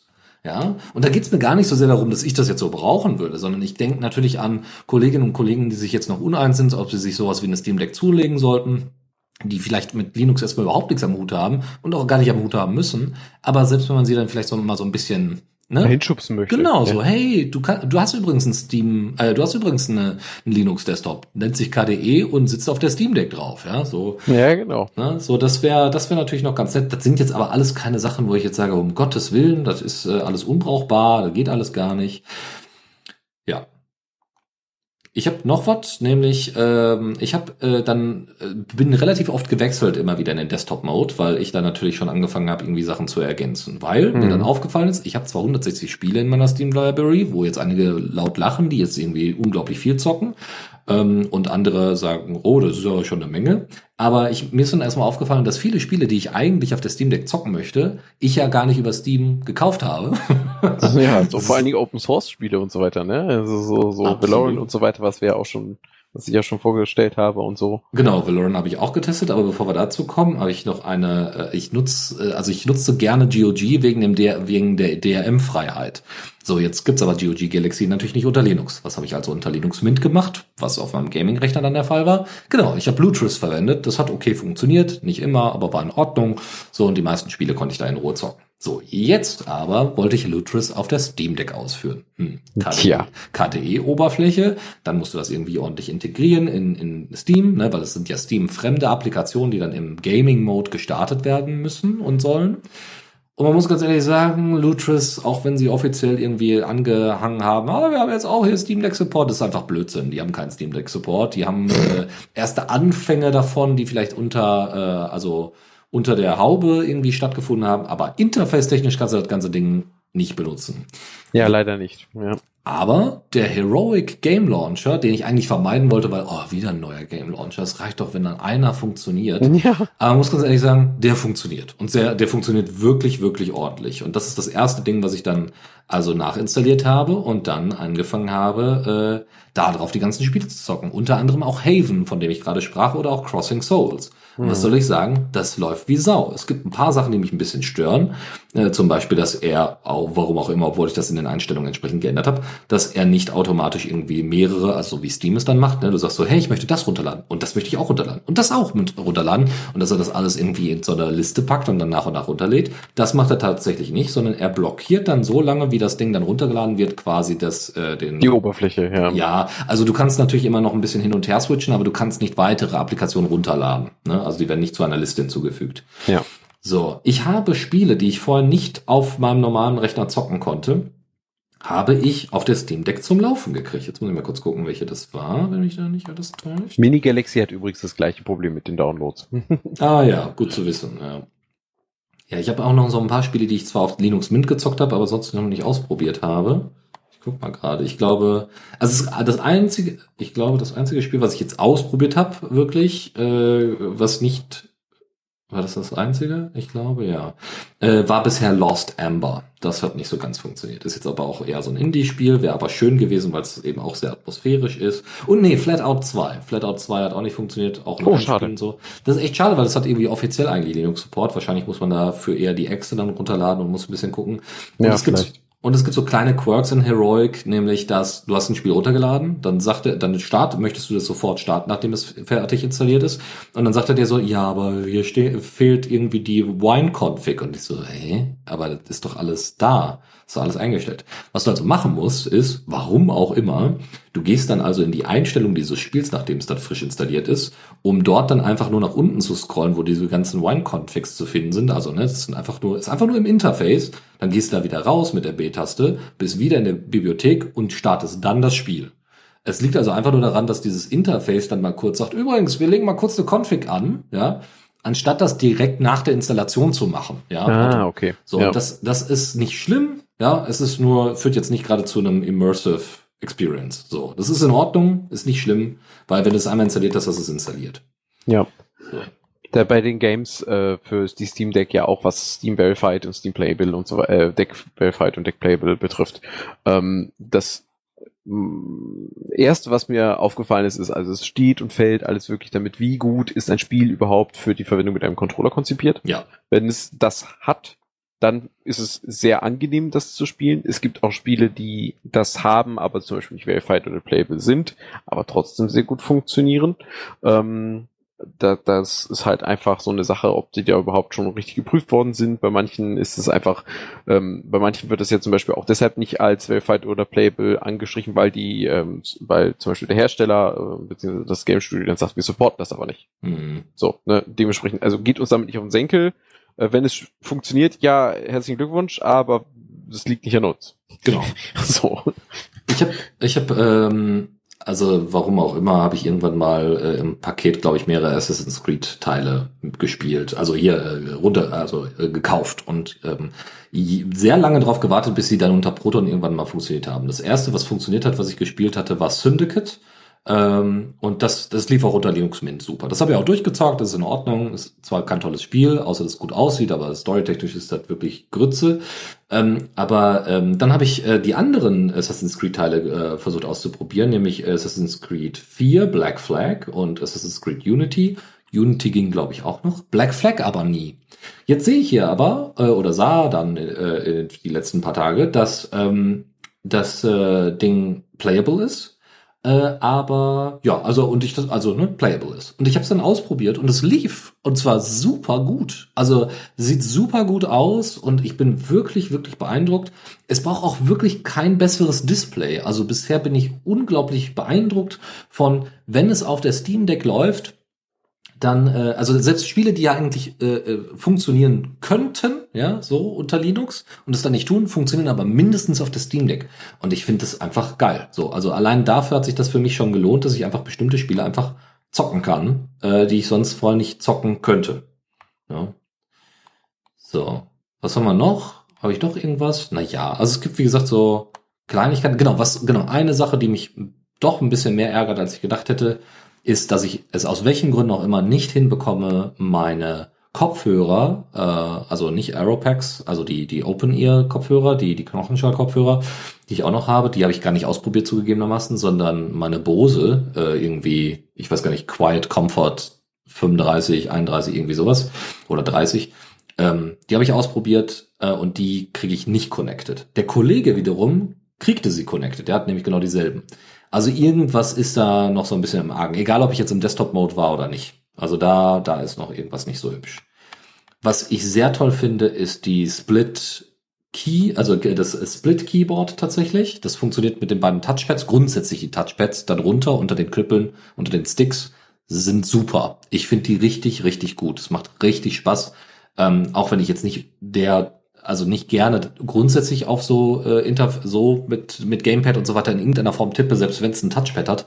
Aber es macht das deutlich einfacher, muss ich ganz ehrlich sagen. Also ich äh, bin schon überraschend, äh, also überrascht davon, wie oft ich denn tatsächlich im Browser dann mal landete und dann ganz normal mit der mit der Steam Deck äh, dann im Browser da rumgespielt habe. Das ist nicht alles immer super. Ja, also ich surfe immer noch am liebsten im, im richtigen Browser auf dem richtigen Laptop oder so. Aber das ist schon in Ordnung. Und ich habe äh, Element installiert. Das geht auch. oh, das ist cool. Das äh, habe ich tatsächlich nicht getan. Äh, was mir tatsächlich gerade fehlt, ist meine, äh, ich habe irgendwann mal mir eine Bluetooth-Tastatur zugelegt. Das ist eine kleine, die man zusammenklappen kann, die für unterwegs ganz praktisch ist. Ich finde sie gerade nicht wieder. Deswegen mache ich solche Sachen gerade noch nicht, ähm, weil ich mir einfach das für die Experience gerne aufsparen möchte. Aber naja, gut. Genau, die, die Klapptastatur äh, habe ich muss ich am Anfang auch ausprobieren, weil er äh, also das schon mal vorweg. Die Steam Deck wird natürlich mit einer alten Version äh, Firmware ausgeliefert oder alten, mhm. äh, alten Distro ausgeliefert. Das heißt, sie muss erstmal ein bisschen updaten. Das kenne ich ja durchaus schon von Ubuntu, selbst wenn du dann sagst, bitte update beim Installieren, dass er das nicht hinkriegt. Also das ist jetzt nicht so das Ding, ist nur ein bisschen schade, weil es einfach so ein bisschen diese äh, dieses ähm, weil so viel also es ist schade, aber natürlich total verständlich und nachvollziehbar und es gibt auch eigentlich keine Möglichkeit, das irgendwie wirklich zu fixen, weil die Software, also die, die OS-Version so krass sich positiv verändert hat. Also es sind so viele Fixes innerhalb dieser kurzen Zeit, in Anführungszeichen, von einem halben Jahr für SteamOS rausgekommen, ne, haben wir immer wieder darüber berichtet, dass man einfach sagen muss, das jetzt irgendwie nachträglich, ähm, ne, das jetzt nochmal auf vorhandene Steam Decks entsprechend drauf zu installieren, ist nicht mal eben. So, ähm, und das ist auf der einen Seite ein bisschen schade, weil ich habe dann versucht, also ich hatte jetzt so ein bisschen die Sorge, ähm, einige Keyboard-Layouts waren noch nicht existent. Ja, also das heißt, ich hätte im schlimmsten Falle, wenn ich ein Passwort gehabt hätte, was irgendwie ein Ö, ein WLAN-Passwort, was was ein Ö oder sowas drin, also Umlaute drin gehabt hätte oder irgendwelche Spezialzeichen, hätte ich teilweise mein WLAN-Passwort nicht, äh, nicht eingeben können. Ne? Hätte ich denn nicht eine entsprechende USB-Tastatur gehabt und solche Geschichten. Ja, ja, auch, ja. auch die Split, äh, das Split-Keyboard kam erst mit einem Update. So, also alles nicht schlimm, ja, nur das schon mal die Warnung davor, die dieses so, du machst das Ding an, wenn es aus der Box kommt und es läuft alles, ist halt nicht so, aber es ist, glaube ich, eine der am am nächsten an perfektesten äh, perfekt nutzbarsten Erfahrungen, die ich jetzt mit einem Gerät, wo Linux drauf installiert ist, auch wenn es jetzt eine spezielle Anwendung ist, ähm, die ich bisher hatte, muss ich ganz ehrlich sagen. Das ist schon ziemlich, ziemlich gut, muss man wirklich sagen. Ja, ich warte jetzt darauf, dass sie auch den Kernel updaten, weil ich glaube, mit Oh der ja. aktuellsten Kernel-Version kommt nämlich der, ähm, kommt nämlich das Kernel-Modul mit hinzu, das nämlich die Verwendung von Joy-Cons ermöglicht. Joy-Cons sind was? Das sind die Controller der, der Nintendo Switch. Ah ja. ja, das wird richtig spannend. Gibt's, gibt's als DKMS schon, aber das ist mir alles zu kompliziert, das darauf zu installieren. Das macht die Steam Deck einem nämlich nicht so einfach. Aber äh, mit der Version, ach, jetzt muss ich tatsächlich lügen. Ich glaube, es ist 2.5.16 oder war es 5? Ich weiß es nicht mehr. Irgendeine, irgendeine Punktversion der, des 5er Kernels. Ich glaube 5.16 war es. Kommt es, äh, kommt der Support dafür hinzu und dann kann ich nämlich mal die ähm, Nintendo Switch Controller da dran ausprobieren. Das äh, wird auf jeden Fall ganz lustig. Ich habe es schon mit äh, PlayStation 3 Controllern gemacht. Das funktioniert übrigens sehr gut. Mhm. Und äh, noch ganz kurz zu Valorant, weil wir das Thema ja gerade hatten. Ich habe Valorant tatsächlich mal auf der Steam Deck ausprobiert. Und es funktioniert, aber es wird sehr, sehr offensichtlich, dass Valorant für die Tastatur und Maus ausgerichtet ist. Ähm, aber ich konnte spielen darauf. Also, und zwar hat er wirklich dann alle Buttons, du hast ja unter dem, und das sind auch Buttons, die ich sonst normalerweise nie verwende, man hat ja unterhalb der Steam Deck äh, immer noch so äh, vier Buttons, nämlich L4 und L5 oder R4 und äh, R5. Und diese Buttons, die brauchst du tatsächlich bei Valorant auf jeden Fall. Ja, ähm, um eben irgendwie die Karte aufzumachen oder sonstiges. Also es funktioniert. Ich habe Valorant auch per Flatpak installiert, was übrigens auch ziemlich gut funktioniert, auch sich selber updatet und so. Das ist schon ganz nett. Ähm, und wie gesagt, der Desktop ist ja in Ordnung, auch wenn ich ihn nicht so hübsch finde, weil es, also, ne, das ist alles eine Gewöhnungssache. Aber ähm, ich muss sagen, ich bin wirklich positiv beeindruckt und äh, kann wirklich nur jedem empfehlen, äh, sich eine Steam Deck zuzulegen tatsächlich. Und äh, wie ich heute noch aus einem Video von Gardner Bryant, also vom Linux Gamer äh, auf YouTube erfahren habe, wenn, wir, wenn die Berechnungen so ein bisschen stimmen, dann sind wir jetzt nahe der 2 Millionen Marke verkaufte Steam Decks. Was 10% der verkauften PlayStation 5 ähm, äh, Geräte ist. Und das ist schon für eine Entwicklung, die gerade, also für erstmal Linux-based sowieso, aber grundsätzlich für neu, für einen Anbieter von Games, der Hardware eigentlich erst gerade so nach und nach ähm, ausprobiert, ne, dass das irgendwie sein Steckenpferd sein könnte für die Zukunft, muss man einfach sagen, ist das eine Menge. Ja, auf jeden Fall. Ja, so und äh, so Mango Hut und so weiter habe ich natürlich auch immer mal wieder ausprobiert. Ne? Also man hatte diese Übersicht über FPS und so weiter. Das, das sind alles so Kleinigkeiten, die einfach geil sind. So, das ist also es kommt auf jeden Fall jetzt dann für mich ein Dock in Frage. Es kommt für mich ähm, also grundsätzlich auch ein HDMI-Adapter in Frage, der da ergänzt werden soll. Und ansonsten muss ich noch mal schauen, was so für für zusätzlichen Kram ich noch brauche. Aber eigentlich, also ich bin sehr, sehr, sehr, sehr zufrieden äh, mit meiner Steam Deck bisher und mit der Entscheidung dafür. Dem Fazit kann ich mich auf jeden Fall anschließen. Dann noch äh, kurz bei äh, zu Valorant noch. Ähm, die die Steam Community hat ein Controller Layout für Valorant, wenn ihr das per Flatpak installiert, für Valorant vorbereitet ähm, und da das könnt ihr benutzen.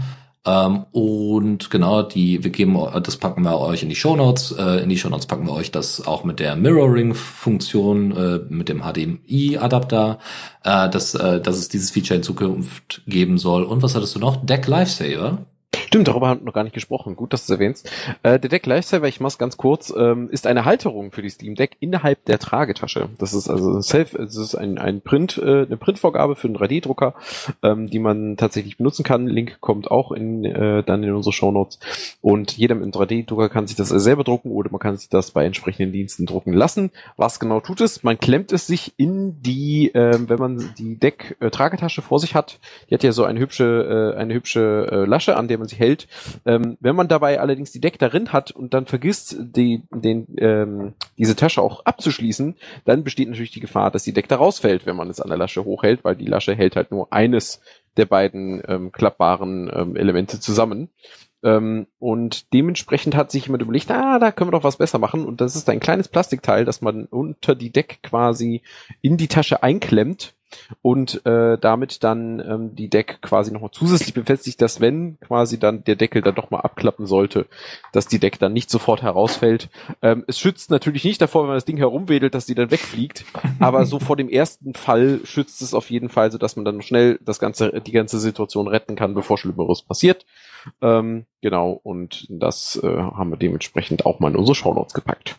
Genau. Zudem hat Valve jetzt auch veröffentlicht, dass es äh, Steam Deck Repair Centers geben wird. Oh ja, ähm, richtig. Ja, bitte. Nee, mach ruhig. Mach Achso, ruhig, erzähl ruhig. Also ganz, ganz simpel, ne, wenn ihr natürlich einen äh, entsprechenden Garantiefall habt, dann könnt ihr euch jetzt quasi an diese äh, Repair Centers wenden. Ähm, aber ihr könnt euch auch, äh, wenn ihr keinen Garantiefall, also beziehungsweise bei dem Garantiefall könnt ihr es, glaube ich, einfach direkt an, die, an Valve schicken. Wenn genau. ihr aber, wenn eure, euer, wie, wie haben sie es hier formuliert, wenn euer Hund aber euren Joystick abgebissen hat, dann ist das natürlich kein Garantiefall. Und äh, dann könntet ihr natürlich als DIY, könntet ihr das Ding natürlich selber reparieren. Wenn ihr aber sagt, hör mal, ihr habt keine Ahnung, wie man sowas repariert, ich weiß nicht, wo ich das alles herbekomme, dann kannst du gegen, äh, gegen eine, eine Fee, also gegen eine Gebühr, ähm, ich glaube, also das in diesen Repair Centers entsprechend ein entweder einschicken. Genau, du kannst ja, es einschicken, ja, richtig. Genau, und die können dir das entsprechend äh, dann ergänzen. Ne? So, this process will also be available once your uh, warranty expires. Das heißt, selbst wenn eure Garantie abgelaufen ist, kannst du alles weitere ergänzen, er ersetzen und so weiter und so fort, ohne dass du dir selber da großartige ja. Gedanken drum machen musst. Ja, die allgemeine Garantie geht ja nur ein Jahr, glaube ich, ne?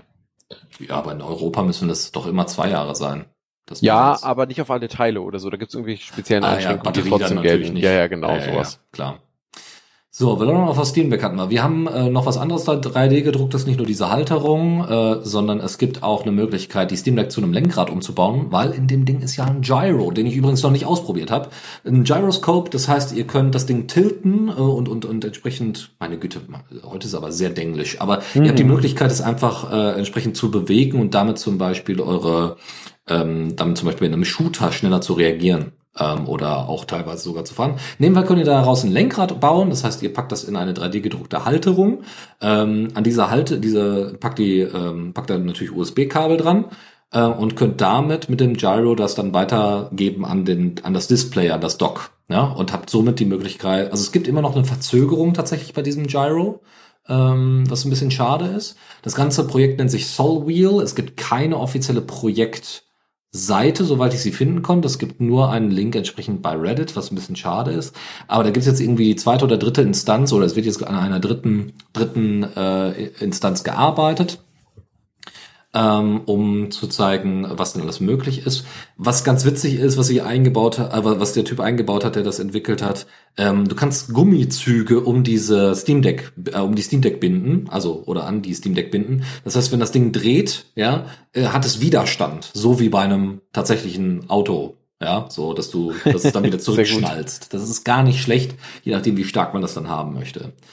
Dann noch eine Empfehlung, dass ihr, wenn ihr Xbox Games habt und mit Xbox Remote irgendwie rumhantiert, dann habt ihr die Möglichkeit, ähm, Xbox Remote Play auf der Deck umzusetzen, indem ihr nämlich, glaube ich, über ähm, ja, ich wollte gerade sagen, den Internet Explorer, also äh, Edge natürlich, Microsoft Edge, ähm, auf die auf diese Funktion des Remote Plays zugreift. Und das heißt, ihr könnt einfach, könnt einfach mit der Steam Deck dann Xbox-Spiele spielen, solange ihr natürlich im selben Netzwerk seid, was ziemlich geil ist. Ähm, dann, was mir noch aufgefallen ist, bei gerade externen äh, Applikationen, die ihr so habt, egal ob das jetzt Heroic ist oder Element oder ähm, was war's noch, äh, Valoran oder so, da wollt ihr natürlich trotzdem irgendwie Coverart haben. Also entweder diese schmalen Coverarts, wo dann eben steht Valoran oder sowas, oder dann eben solche Banner oder eben ein kleines Logo natürlich auch. Die könnt ihr nachrüsten. Ähm, das ist gar kein Problem. Äh, die gibt es nämlich auf steamgriddb.com. Dort gibt's einfach schon ein Archiv von genau der richtigen Größe und den richtigen Grafiken und dann könnt ihr das einfach entsprechend herunterladen und auf eurer Steam Deck einfach hinterlegen. Übrigens, wenn ihr externe Applikationen einpflegen wollt, was übrigens ziemlich gut funktioniert, solange die Sachen eben im Desktop als Desktop, äh, also Desktop-Applikationen, also ne, im Desktop-Mode installiert worden sind per Flatpak, könnt ihr die einfach unter Steam auswählen als fremde Applikation. Das funktioniert ganz okay. Ähm, und da könnt ihr dann äh, entsprechend sagen, äh, ich würde gerne Cover Art ergänzen, äh, solange ihr quasi im Desktop-Mode den Steam-Client aufhabt, könnt ihr da entsprechend draufklicken und sagen, hier Cover Art ergänzen. Das ist ganz cool. Ja, das ist tatsächlich auch der gleiche Tipp für, wenn man das Spiel überhaupt hinzufügen will als externe App, dann muss man das über den Desktop-Mode machen, zumindest aktuell doch. Das soll wohl verbessert werden, dass das auch über den Game-Mode geht, aber aktuell geht's noch nicht. Ähm, dann ganz schnell noch This Month in Mein Test. Äh, tja, ebenso ein Sommerloch wie bei Valorant. Auch kein neuer Blogpost tatsächlich im August erschienen. Ähm, keine Ahnung, vielleicht bin ich zu früh dran oder was auch immer. Oder die Person, die es macht, ist vielleicht tatsächlich auch im Urlaub gewesen. Ist aber nicht schlimm. Ich habe mir auch da erlaubt, kurz noch mal kurz reinzugucken, was so passiert ist. Bei den Merge Requests im Mein Test Projekt in, bei der Engine selber ist jetzt nicht so viel passiert. Da gab es ein paar Code Refactorings, aber ansonsten nichts weiter erwähnenswertes. Ähm, es gibt trotzdem neue Mods und neue Games, jeweils zwei, die ich euch kurz vorstellen möchte möchte, und zwar Data Cards, ähm, eine Mod für den für die Digiline Mod, ähm, möglichst euch die Programmierung, die ihr in Digiline gemacht habt, auf entsprechende äh, Blöcke zu speichern, die ihr dann wiederum benutzen könnt, um Digilines zu laden. Also das ist für äh, quasi in Mindtest Engine Programmierung äh, gedachte äh, Hilfsfunktion sozusagen, eine Hilfsmod. Und außerdem gibt es noch Better Farming, äh, das führt, äh, führt eine erste Agrikulturfunktion ein, sozusagen, dass ihr wirklich Pflanzen richtig anbauen müsst, um dann entsprechend eure äh, ja, Nahrung daraus zu kultivieren. Ähm, zwei neue Games habe ich noch, und zwar 100 Minerals to Success. Ähm, das ist quasi ein, ein buddeldig doof Game, wenn man so möchte, für, mein, für die Mindtest Engine. Du musst dich nämlich immer wieder, immer tiefer graben, um 100 verschiedene Mineralien zu sammeln. Und das ist das Ziel des Spiels. Kann man machen. Ist vielleicht ganz nett für so zwischendurch als Casual Game. Und dann gibt es noch Survive Test, äh, auch relativ jung noch äh, und auch noch nicht äh, komplett fertiggestellt, aber ähm, sozusagen als eigene Idee eines Survival Games in der Mindtest Engine ebenfalls empfehlenswert, sich das mal anzuschauen. Krass. Weißt du, woran mich das erinnert? An Roblox, was irgendwie der neue heiße Scheiß ist, weil die so coole Tools haben, um irgendwie eigene Spiele zu bauen. Das Ding ist auch so Voxer-Grafik, ist natürlich proprietärer Kackscheiß und beutet äh, ohne Ende Leute aus, aber das ist ein anderes Thema. Ähm, aber man könnte, wenn mein Test das alles kann, und ich meine, ja, es ist erstmal eine Engine, äh, und dann solche Sachen jetzt da rauskommen, wenn man da einen coolen Editor vorhat, der das sehr, sehr einfach macht, auch das Kinder beispielsweise, und das ist ja tatsächlich da bei Roblox der Fall, dass ja teilweise dann entsprechend auch Spiele anbieten, ja, innerhalb des Spiels Spiele anbieten, total abgefahren. Das ähm, geht da auch, ja. Ne, das wäre natürlich richtig, richtig cool, wenn man das äh, ganz gut zusammenbringen könnte und dann noch zusammen mit der Steam Deck. dann ist da, klar. Dann, dann, dann wirst du verrückt, ja. Ich glaube, also ich, ich sollte wirklich mal meinen Test auf der Steam Deck ausprobieren. Das ist auf jeden Fall unsere Hausaufgabe. Können wir ja mal zusammen machen, genau. Sehr gerne. Oh ja, stimmt. Lass das mal, lass das mal ausprobieren. Sehr gerne. Ich habe noch ein anderes Thema, nämlich Open Search, beziehungsweise jetzt ist es umbenannt worden in Search the Rabbit, äh, an, in Anlehnung an Sonic the Hedgehog. Ähm, Search the Rabbit äh, 0.6 äh, Version ist veröffentlicht worden. Es ist tatsächlich ein Spiel, was eben ein Sonic the Hedgehog Klon ist, in Open Source. Ähm, sie haben das Spiel umbenannt, sie haben nochmal äh, weitere Pixel Arts verbessert und, und, und. Es gibt eine verbesserte macOS-Kompatibilität. Ähm, es gibt noch einige Skripts, also die haben, die haben eine eigene API geschrieben und haben diese nochmal verbessert. Die nennt sich Search Script API, das heißt, man kann auch nochmal Sachen ergänzen. Die Physik ist besser geworden und ansonsten sind noch ähm, neue Übersetzungen hinzugefügt äh, worden. Also ihr könnt da gerne mal einfach reinschauen, wenn ihr so alte Sonic Games ganz spannend fandet und äh, jetzt äh, mal nach einer Open Source Variante Ausschau halten wollt. Und ein großes Update gab es ebenfalls für das Voxel Survival Game Vintage Story. Ähm, wir haben euch den entsprechenden Artikel äh, von Gaming on Linux verlinkt. Da gibt es unter anderem jetzt äh, ja endlich mal ordentliches Gewitter. Ne? Äh, Lightning gibt es jetzt und Desert Storms, also Wüsten, äh, Sandstürme könnt ihr auch nun genießen. Über 200 verschiedene neue Blöcke, ein großes Update für die Wasserphysik äh, und außerdem über 300 verschiedene Typen an Schilden. Wobei ich jetzt allerdings sagen muss, ich habe Vintage Story selber nicht gespielt. Ich weiß nicht, wie relevant Schilde bei Vintage Story sind, aber offensichtlich sind sie sehr. Ähm, mehr Flora, mehr Fauna, schöner beides. Äh, außerdem wurde die AI für die ähm, Tiere verbessert, dass sie sich nur etwas na, passender verhalten. Äh, ein extensives Update der, äh, der Grafik im Allgemeinen in vielen Kleinigkeiten und Großigkeiten und äh, ein Performance-Tuning, das äh, wohl auch äh, laut des Blogs sich sehen lassen kann. Also es soll jetzt nun auch auf kleineren Systemen sehr gut funktionieren und auf großen Systemen jetzt auch nochmal schöner, schneller und weiterlaufen. Also, ne, wenn es kein kleines System ist, also wenn's, äh, wenn, also eine Steam Deck, dann ist es gut für den Akku. Wenn es äh, kein großes System ist, dann ist es gut für den Raspberry Pi. So sieht's aus. Voxel bleibt unser Thema und ist dann auch das letzte Thema in dieser Rubrik, nämlich Voxel Doom ist ein Mod, der Doom schon wieder It's always Doom. ähm, egal, wo es rennt oder wo es läuft. Voxel Doom ist ein Mod für GZ Doom, was die Open Source Implementation der Doom Engine ist. Und ihr habt die Möglichkeit, wenn ihr das Original Doom habt, was ihr auch, ihr DRM frei, glaube ich, auf GOG und so weiter runterladen könnt, ist alles nicht das Problem. Ähm, dann könnt ihr mit der Engine und mit dem Mod ähm, könnt ihr, habt ihr wirkliche 3D also wirkliche Voxel 3D-Grafik. Bedeutet nicht, dass alles aussieht wie Minecraft, sondern es bedeutet, dass die ganzen Monster und so weiter ähm, so organisiert sind, dass sie äh, wirklich 3D sind. Das heißt, wenn die auf dem Boden liegen, kannst du drum rumlaufen und es ist nicht einfach nur eine Grafik, die sich immer wieder tiltet, äh, in welche Richtung du dich gerade bewegst, ja? also sich quasi an deiner Sicht orientiert, sondern du kannst wirklich drum rumlaufen oder auch die, weiß was ich, die Fackelständer und so weiter, die sind alle dann in Voxel-Grafik gehalten und sind eine sehr beeindruckende Erweiterung dieser typischen Pixel-Grafik, die Doom halt hat.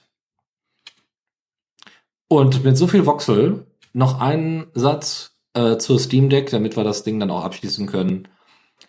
Bitte wartet nicht auf die Steam Deck 2. Das macht überhaupt gar keinen Sinn. Nein. Es gibt so, also erstmal verpasst ihr einfach mindestens zwei, wenn nicht sogar drei Jahre lang Spielspaß und Spannung, der euch damit einfach vorenthalten wird. Zweitens, die unglaublichen, also erstmal ist da eine AMD-GPU äh, drin und es macht, äh, und das, was AMD gerade alles betreibt mit FS, äh, FSR und wie sie nicht alle heißen, Fidelity, FX und so weiter und so fort, mit Hochskalieren und Runterskalieren und wie auch immer, um das, äh, um irgendwie das krasseste aus, an Grafik rauszubekommen, ohne die Ressourcen unglaublich auszumergeln, ist unglaublich beeindruckend. Ja, FSR 2.0 ist vor kurzem released worden. Die arbeiten schon an FSR 2.1. Die haben anderthalbfache Geschwindigkeitserhöhung äh, äh, nur durch hoch und runter skalieren. Ja, also von 100 FPS auf 150 FPS. Nur weil du solche, also es wird der Wahnsinn. Du kannst so viele Sachen einstellen. Es ist Linux-basiert. Es supportet die richtigen Leute. Ihr habt eine Menge Spaß damit. Wir können uns gemeinschaftlich in unserer Community unter in der Linux Lounge und auf the Radio CC darüber austauschen. Teilt alles, was ihr davon habt und nutzt tatsächlich die Möglichkeit, euch jetzt ein Steam Deck zu holen. Es lohnt sich wirklich. Das kann ich nur unterschreiben. Das ist, ich habe dem nichts mehr hinzuzufügen. Dementsprechend kommen wir zum Kommando der Woche. Und was haben wir da? Wir haben tatsächlich ähm, kein richtiges Kommando, aber ein kleines Python-Skript, was ihr vielleicht in Zukunft ganz äh, gut sinnvoll einsetzen könnt, mit dem ihr Arch Linux-Pakete, meistens aus dem AOR, in App-Images umwandeln könnt. Was äh, so ein bisschen wie dieses, ähm, was ist nochmal, Pocket, Pocket Win oder sowas. Also es gab ähm, unter also App-Images sind ja äh, Binaries, die ihr nutzen könnt, wo auch alle äh, Abhängigkeiten und so weiter mit drin sind, die ihr einfach von, Rech von Linux-Rechner zu Linux-Rechner ziehen könnt. Diesen Support gibt schon eine Weile lang im Linux-Kernel. Ähm, das heißt, wenn ihr nicht mit Flatpak, aus welchen Gründen auch immer, ja, gibt ja sicherlich sogar gute Gründe, ähm, mit Flatpak dann nichts anfangen zu wollen, dann benutzt ihr halt einfach App-Images und könnt damit irgendwie die neuesten Versionen supporten und könnt vorher aber Package-Builds fertig machen, diese entsprechenden Dateien, die in Arch Linux zur Verfügung stehen, um äh, das alles vorzubereiten und die ganzen Dependencies entsprechend zu holen. Also einfach mal ausprobieren und wenn ihr damit Erfahrungen gesammelt habt oder irgendwelchen äh, da damit äh, das irgendwo mal eingesetzt habt, zum Beispiel um irgendwie äh, eine App, also eine Applikation zu kopieren auf einen anderen Rechner, der nicht an den, ans Internet angeschlossen werden darf, zum Beispiel, kann ich mir vorstellen, dann erzählt das doch einfach mal, egal ob jetzt auf Mastodon, bei uns im Chat oder per E-Mail. Tipps und Tricks. So, und da habe ich jetzt noch einen kleinen Tipp für euch, nämlich eine Anleitung auf Collabora, also von Collabora, die den Leuten auch unter anderem zu, hinter LibreOffice Online oder grundsätzlich auch zwischen Erweiter äh, hinter Erweiterung von LibreOffice und vielen weiteren Sachen, die arbeiten auch viel am Kern äh, mit. Aber was sie gemacht haben, ist eine kleine Anleitung, ein Tutorial zu schreiben, wie man mit einem Raspberry Pi äh, einen Bluetooth-Speaker baut. Und zwar zusammen mit Pipewire und Wireplumber. Und äh, das ist wirklich sehr nett. Ja, ihr connectet dann einfach, also ne, könnt da zum Beispiel riesige Boxen dran anschließen, zum Beispiel an einen alten äh, wie heißt es denn? Äh, eine alte Stereoanlage oder sowas, die nicht mehr so ganz super funktioniert, aber ihr habt noch die riesigen Boxen, die super Qualität liefern und ihr wollt nicht so eine kleine JBL-Box haben, die einfach nur im Hintergrund ein bisschen schallert, sondern ihr wollt, ne, ihr wollt was selber basteln, dann nutzt das Raspberry Pi, nutzt dieses, äh, nutzt die, ähm, nutzt Pipewire und Wireplumber mit äh, dem Bluetooth, äh, mit Bluetooth CTL und so weiter und dann könnt ihr einfach euer Handy daran connecten. Was ich euch mitgebracht habe, ist eine Einsendung von einem Zuhörenden, und zwar Papermerch DMS, ein, ja, ein Document-Management-System, äh, welches äh, wohl auch schön zu benutzen ist und recht modern daherkommt. Ähm, werft einfach mal einen Blick drauf, wenn ihr eure Papierflut in, äh, ja, wenn ihr eurer Papierflut Herr oder Dame werden wollt oder wie auch immer, dann schaut euch Papermatch an und äh, gebt uns mal Bescheid, ob das was taugt. Und noch zwei letzte Tipps. Das erste ist eine äh, Applikation, GTK-Applikation, die ihr auf FlatHub finden könnt.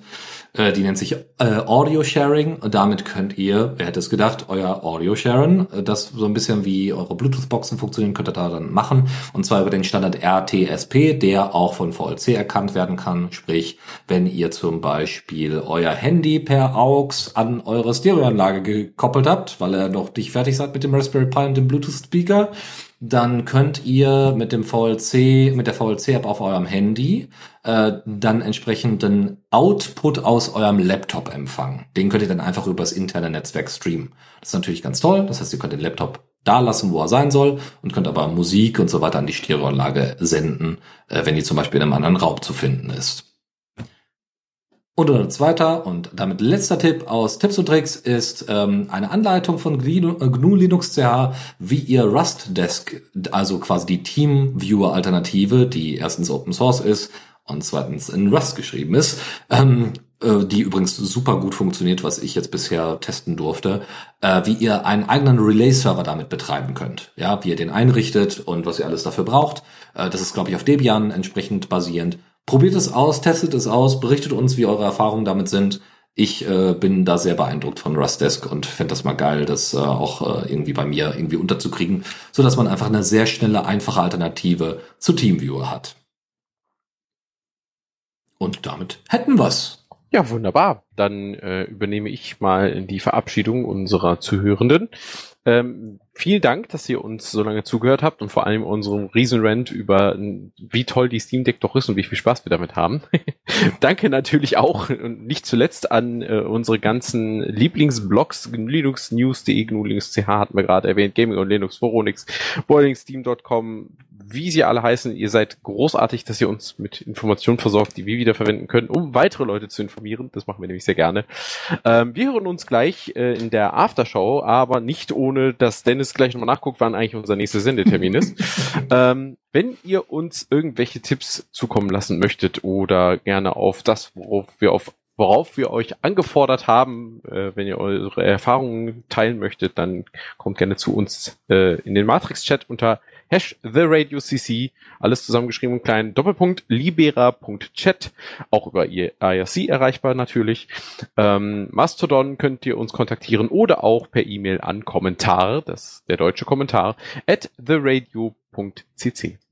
Und wir hören uns am 9. Oktober wieder, wenn um 17 Uhr, wenn es wieder heißt, auf geht's in die Linux Lounge und äh, wir werden wieder ganz, ganz viel wahrscheinlich über die Steam Deck reden. Nicht so krass vielleicht wie heute, aber wir freuen uns auf jeden Fall aufs nächste Mal und herzlichen Dank.